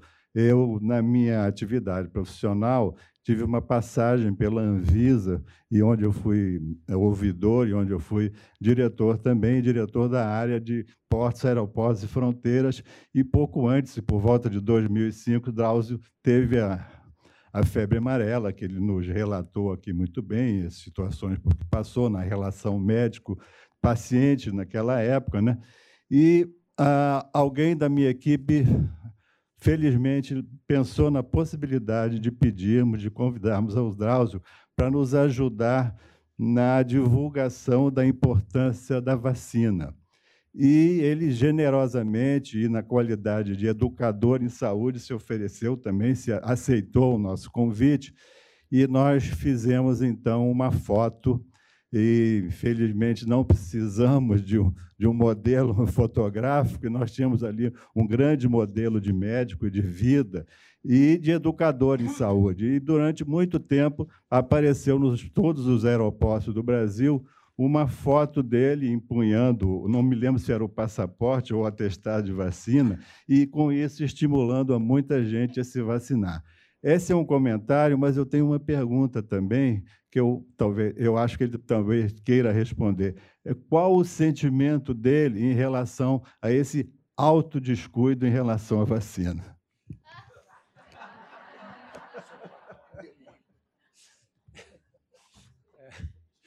Arnaldo, que é o pacto com o demônio. O, bom, primeiro, isso que vocês fizeram comigo foi uma maldade, né? Porque eu não podia me negar a fazer um pedido da Anvisa e um pedido sério como esse, que era de divulgar a vacina da febre amarela. E, em segundo lugar, porque me expôs completamente, que eu não tomo a vacina e mando os outros tomarem. Mas a, ah, é, tem, tem um aspecto muito interessante, porque as coisas vêm de onde a gente não espera, né? Porque quando você espera, você não você se defende, né? Você não vai fazer sexo com alguém é, sem preservativo alguém que tenha AIDS. Você vai fazer sexo sem preservativo com alguém que você acha que não, não tem AIDS de jeito nenhum. Você não vai cuidar do coração se na sua família ninguém cuidou do coração, ninguém morreu do coração. Se você é magro, você faz exercício, você acha que está tudo bem, você relaxa um pouco com os exames e de repente você tem um infarto. Eu tive essa coisa com a febre amarela. Eu vou para o Amazonas há muito tempo, eu fui mais de 100 vezes para essa região do Rio Negro, nunca nem ouvi falar em febre amarela lá. E de repente eu fico, eu pego a doença. E o pior, com uma série na televisão. E aí o pessoal me ligou aqui do Rio e disse: o que, que a gente faz? Porque vai ter que suspender a série, né? Falei, fala a verdade, né? Porque vai, vai dizer o quê? Vai mentir? A verdade que peguei febre amarela. Então vi, naquela época quem apresentava o Fantástico era. Mas esqueci quem. A Glória Maria. E aí vi a Glória dizendo: olha, doutor Drauzio, essa série vai ser interrompida, e porque o doutor Drauzio está com febre amarela, internado no hospital. Isso foi uma vergonha nível nacional, assim, né? Isso aconteceu em 2004. Até hoje, qualquer aeroporto que eu desça no norte do país tem um engraçadinho que diz: Ei, doutor, e a vacina? Tomou dessa vez? Mas a vida é assim, não é? A vida é assim. Você, eh, às vezes, faz besteira, erra, e, e errar faz parte desse jogo todo. Né? Se a gente acertasse sempre, não ia dar certo, ninguém ia ser feliz. Né? Eu acho que para mim foi uma lição muito grande também. Né? Imagina, eu comecei a correr maratona com 50 anos, corro até agora. É uma maratona por ano, pelo menos. Eu tenho 76 anos de idade. E faço isso por quê? Porque eu não quero ser pego de surpresa, porque eu quero viver legal, quero ter uma vida útil, poder viver na, em toda a plenitude enquanto, enquanto for possível. Mas isso não garante absolutamente nada. Eu, quando estava muito mal no hospital, pensava assim: o que, que adiantou esse sacrifício de acordar às 5 horas da manhã para correr e depois morrer de febre amarela. Né? Ricardo, Ricardo, Ricardo, Um Pois não, pequeno Franklin. comentário só. Pois não. Olha, além da vergonha, eu acho que o Drauzio sentiu também, manifestou a sua generosidade, porque antes disso, e só por isso eu o convidei, ele já tinha publicado no jornal um artigo relatando essa sua experiência. Então, ele publicou esse assunto muito bem e foi ótima essa, essa intervenção dele. Muito obrigado, Franklin. Vamos Eu ouvir acho a... que, tem, acho que tem situações que é melhor você assumir logo do que. Lisanca, por favor. Lisanca é especialista em endocrinologia, é médica. Bem, parabéns à mesa, parabéns a Ricardo. Né? É, eu nunca ri tanto numa sessão como hoje com o doutor Drauzio. Eu queria falar, perguntar a vocês com relação às chances de erro. A gente sabe que, às vezes, todo mundo já diz, só acontece com o médico, né? esmeraldite. Como é que vocês, diante de um caso, se comportam quando estão tratando um colega e dá errado? Com o colega em geral dá errado, né? Em geral, dá- são os casos mais difíceis. Olha, a gente lidar com erro é muito problemático, né? É muito difícil, porque to- todos nós erramos, né? Todo mundo erra. Mas uma coisa é você errar numa campanha publicitária que não deu muito certo. Não vai haver um prejuízo individual tão grande. Uma coisa é você errar numa medida governamental. Muitas dessas coisas depois se acertam de um jeito ou de outro. Para nós, o erro é muito mais grave, né? muito. Porque você, quando deixa de fazer um diagnóstico, ou quando você faz um diagnóstico que é errado, eh, às vezes tem consequências tão duras, né? tão difíceis. Você lidar com essa frustração depois que aquela pessoa sofreu, ou eventualmente que perdeu a vida por um erro seu, é um peso muito grande esse para todos nós. Né? Eu nunca, felizmente, nunca tive um acidente assim que eu digo, olha, eu fiz uma coisa tão errada que essa pessoa perdeu a vida. Isso nunca aconteceu. Eu não sei, não sei o que aconteceria se eu tivesse passado por isso. E, no entanto, pode acontecer, né? Tan- tantas vezes, né? com casos tão complicados. Eu acho que com colegas, a diferença fundamental é que eles identificam o erro ou a conduta mal tomada com mais facilidade do que os pacientes normais. Né? Mas é, essa questão eu acho que é um, é um problema muito sério. Eu tenho por hábito, consultório trabalhamos, com, trabalhamos em dois sempre. Sabe, o doente eu examino, vejo e o outro examina e vê também. Com dois se reduz bastante a chance, mas isso nem sempre é possível. Aliás, quase nunca é possível. Né? Em geral, você tem que ser muito rápido, essa coisa que, do, do jeito que a medicina está virando, você tem que atender um grande número, tem que ter pro, produtividade. A verdade é que a medicina está virando um, um, um business, não é? Nos Estados Unidos é uma vergonha o que aconteceu lá. Né?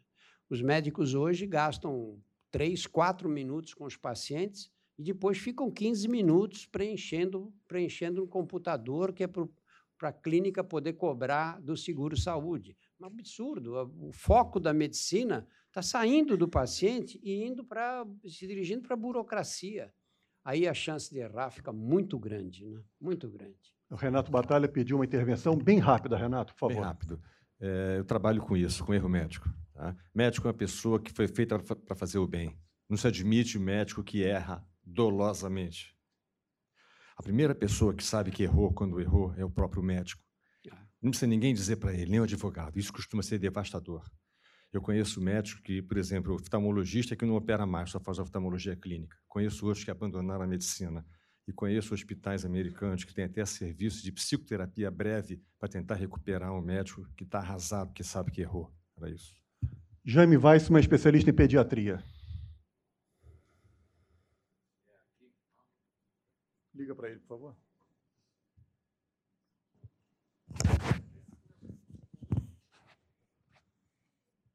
Bom dia, boa tarde já. É, eu queria começar agradecendo ao Ricardo essa oportunidade que deu a todos de ter uma mesa tão, ao mesmo tempo, tão séria, ao mesmo tempo tão bem-humorada e falando de assuntos do coração de todos nós. Eu estou com o Sérgio Zaidaf, difícil de fazer comentários, porque são tantos os comentários a serem feitos que daria uma tarde toda, mas eu também quero dar um depoimento. eu já fui internado algumas vezes. Felizmente, estou aqui entre as internações. Eu estou ótimo, estou trabalhando, estou bem, estou com saúde, mas não foi abordada uma situação que é o, a, a constatação do desrespeito que, às vezes, o paciente eh, sofre nos hospitais. O médico, quando vai para os hospitais, é, é internado e vai para a UTI, passa a, ter, a ser testemunha de uma, situação, de uma porção de situações que, infelizmente, ainda ocorrem dentro dos melhores hospitais.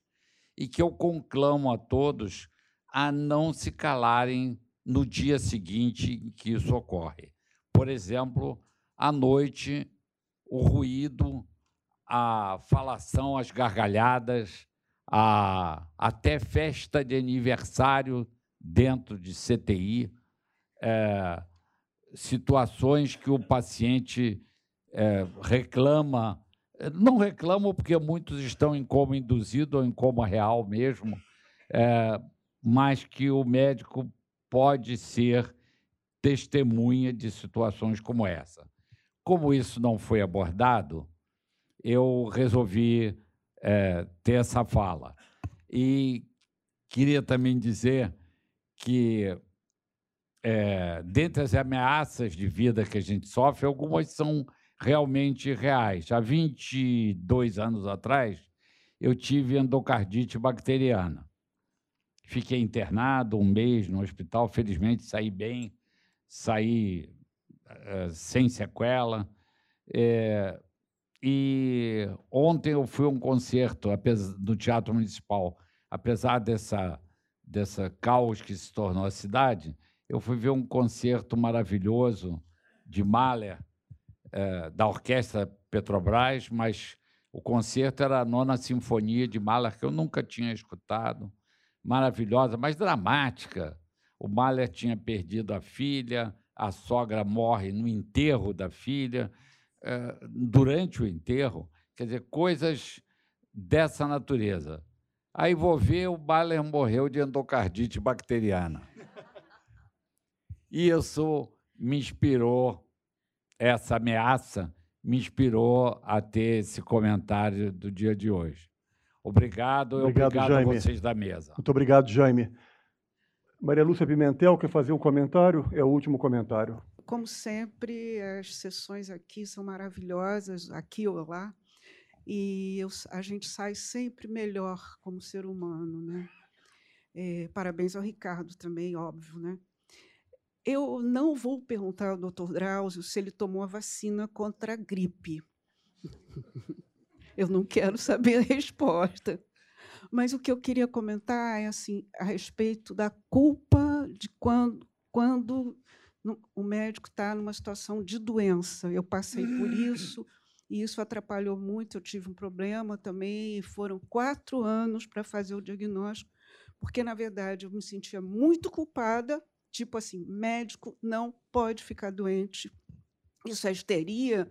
Eh, foi uma das coisas que foi que, dos diagnósticos levantados Aí pior ainda, né? Eu que queria fazer psiquiatria, me vi. É, mas como? Como? Enfim, não era histeria, mas foi uma outro, um outro problema que me acompanha até hoje.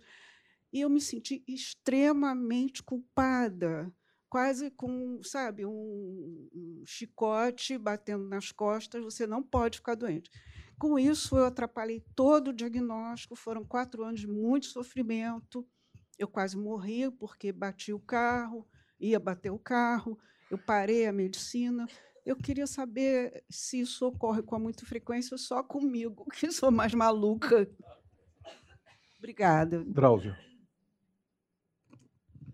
Olha, eu acho que aquela imagem que o Daniel colocou do super-herói, eu acho que essa imagem é muito forte. É mais ou menos o que a gente acha que é. Você vê, nós aceitamos ficar sem almoçar. Estava atrapalhado. Eu, eu fico sem almoçar quase todo dia. A gente acha que é assim mesmo, ah, não deu tempo de almoçar. Vai no escritório e vê se tem alguém trabalhando que diga que não deu tempo de almoçar. Qual é o profissional? Em que tipo de profissão você passa a noite inteira trabalhando e emenda o dia seguinte? Não existe isso. As pessoas que trabalham à noite, em geral, têm o dia inteiro seguinte, 24 horas depois, sem fazer nada, para descansar, para recuperar da noite perdida. Para nós é normal. E quando você começa a profissão, que você dá plantão no internato, residência, e você diz, pô, estou cansado, essa semana tive dois plantões, tem sempre um idiota inútil, mais velho, que diz, isso não é nada, no meu tempo dá plantão todo dia, essa juventude de agora que é fraca. Não é? E a gente, a gente encarna esse papel e aceita como se nós fôssemos super-homens e super-mulheres, capazes de enfrentar todos os problemas, nós não podemos ficar doente, doentes. E quando a gente fica gripado ou resfriado, os doentes às vezes perguntam, mas médico fica doente? Tem uma expectativa também que nós estejamos aí para cuidar dos outros. Eu vejo, de, muitas vezes ouvi isso no decorrer da profissão, de doentes que falam para mim, o senhor não pode morrer, hein, doutor? O senhor tem que estar tá aí para cuidar da gente. Eu falo, oh, muito obrigado. Se cuidasse de vocês, podia morrer a qualquer momento. Obrigado, Maria Lúcia. A vacina da gripe, eu vou me reservar o direito de não responder essa pergunta.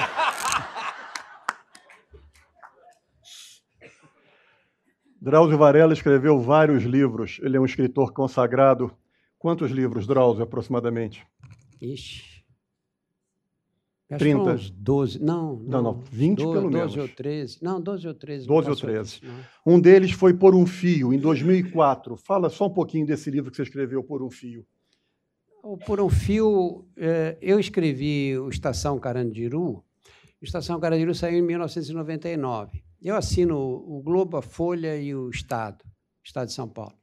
E quando eu acordei de manhã no sábado, o livro tinha sido lançado na quarta-feira, quando eu acordei de manhã no sábado, tomei um choque eu peguei os jornais distraidamente e o livro estava em todas as primeiras páginas e era a primeira página dos cadernos de cultura dos três jornais.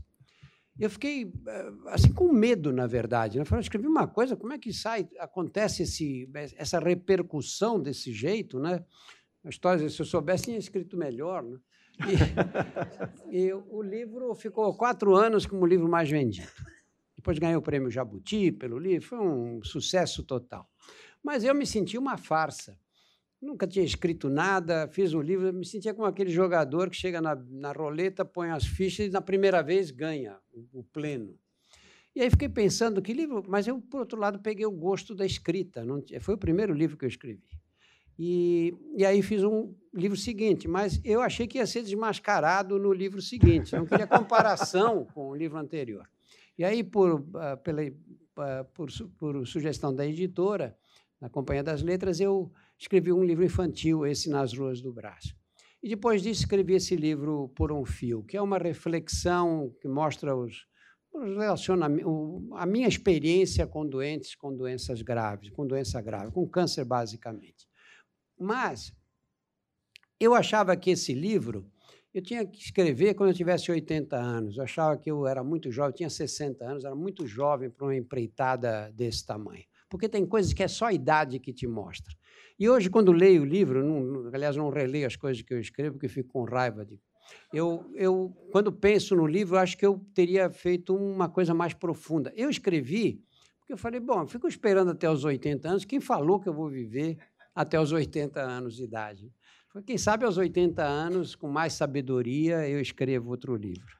E esse livro é basicamente isso, é a visão que eu tinha, que eu tenho, que eu tinha do relacionamento com os doentes em estado grave quando eu tinha 60 anos de idade. Drauzio, em 2007 você escreveu O Médico Doente.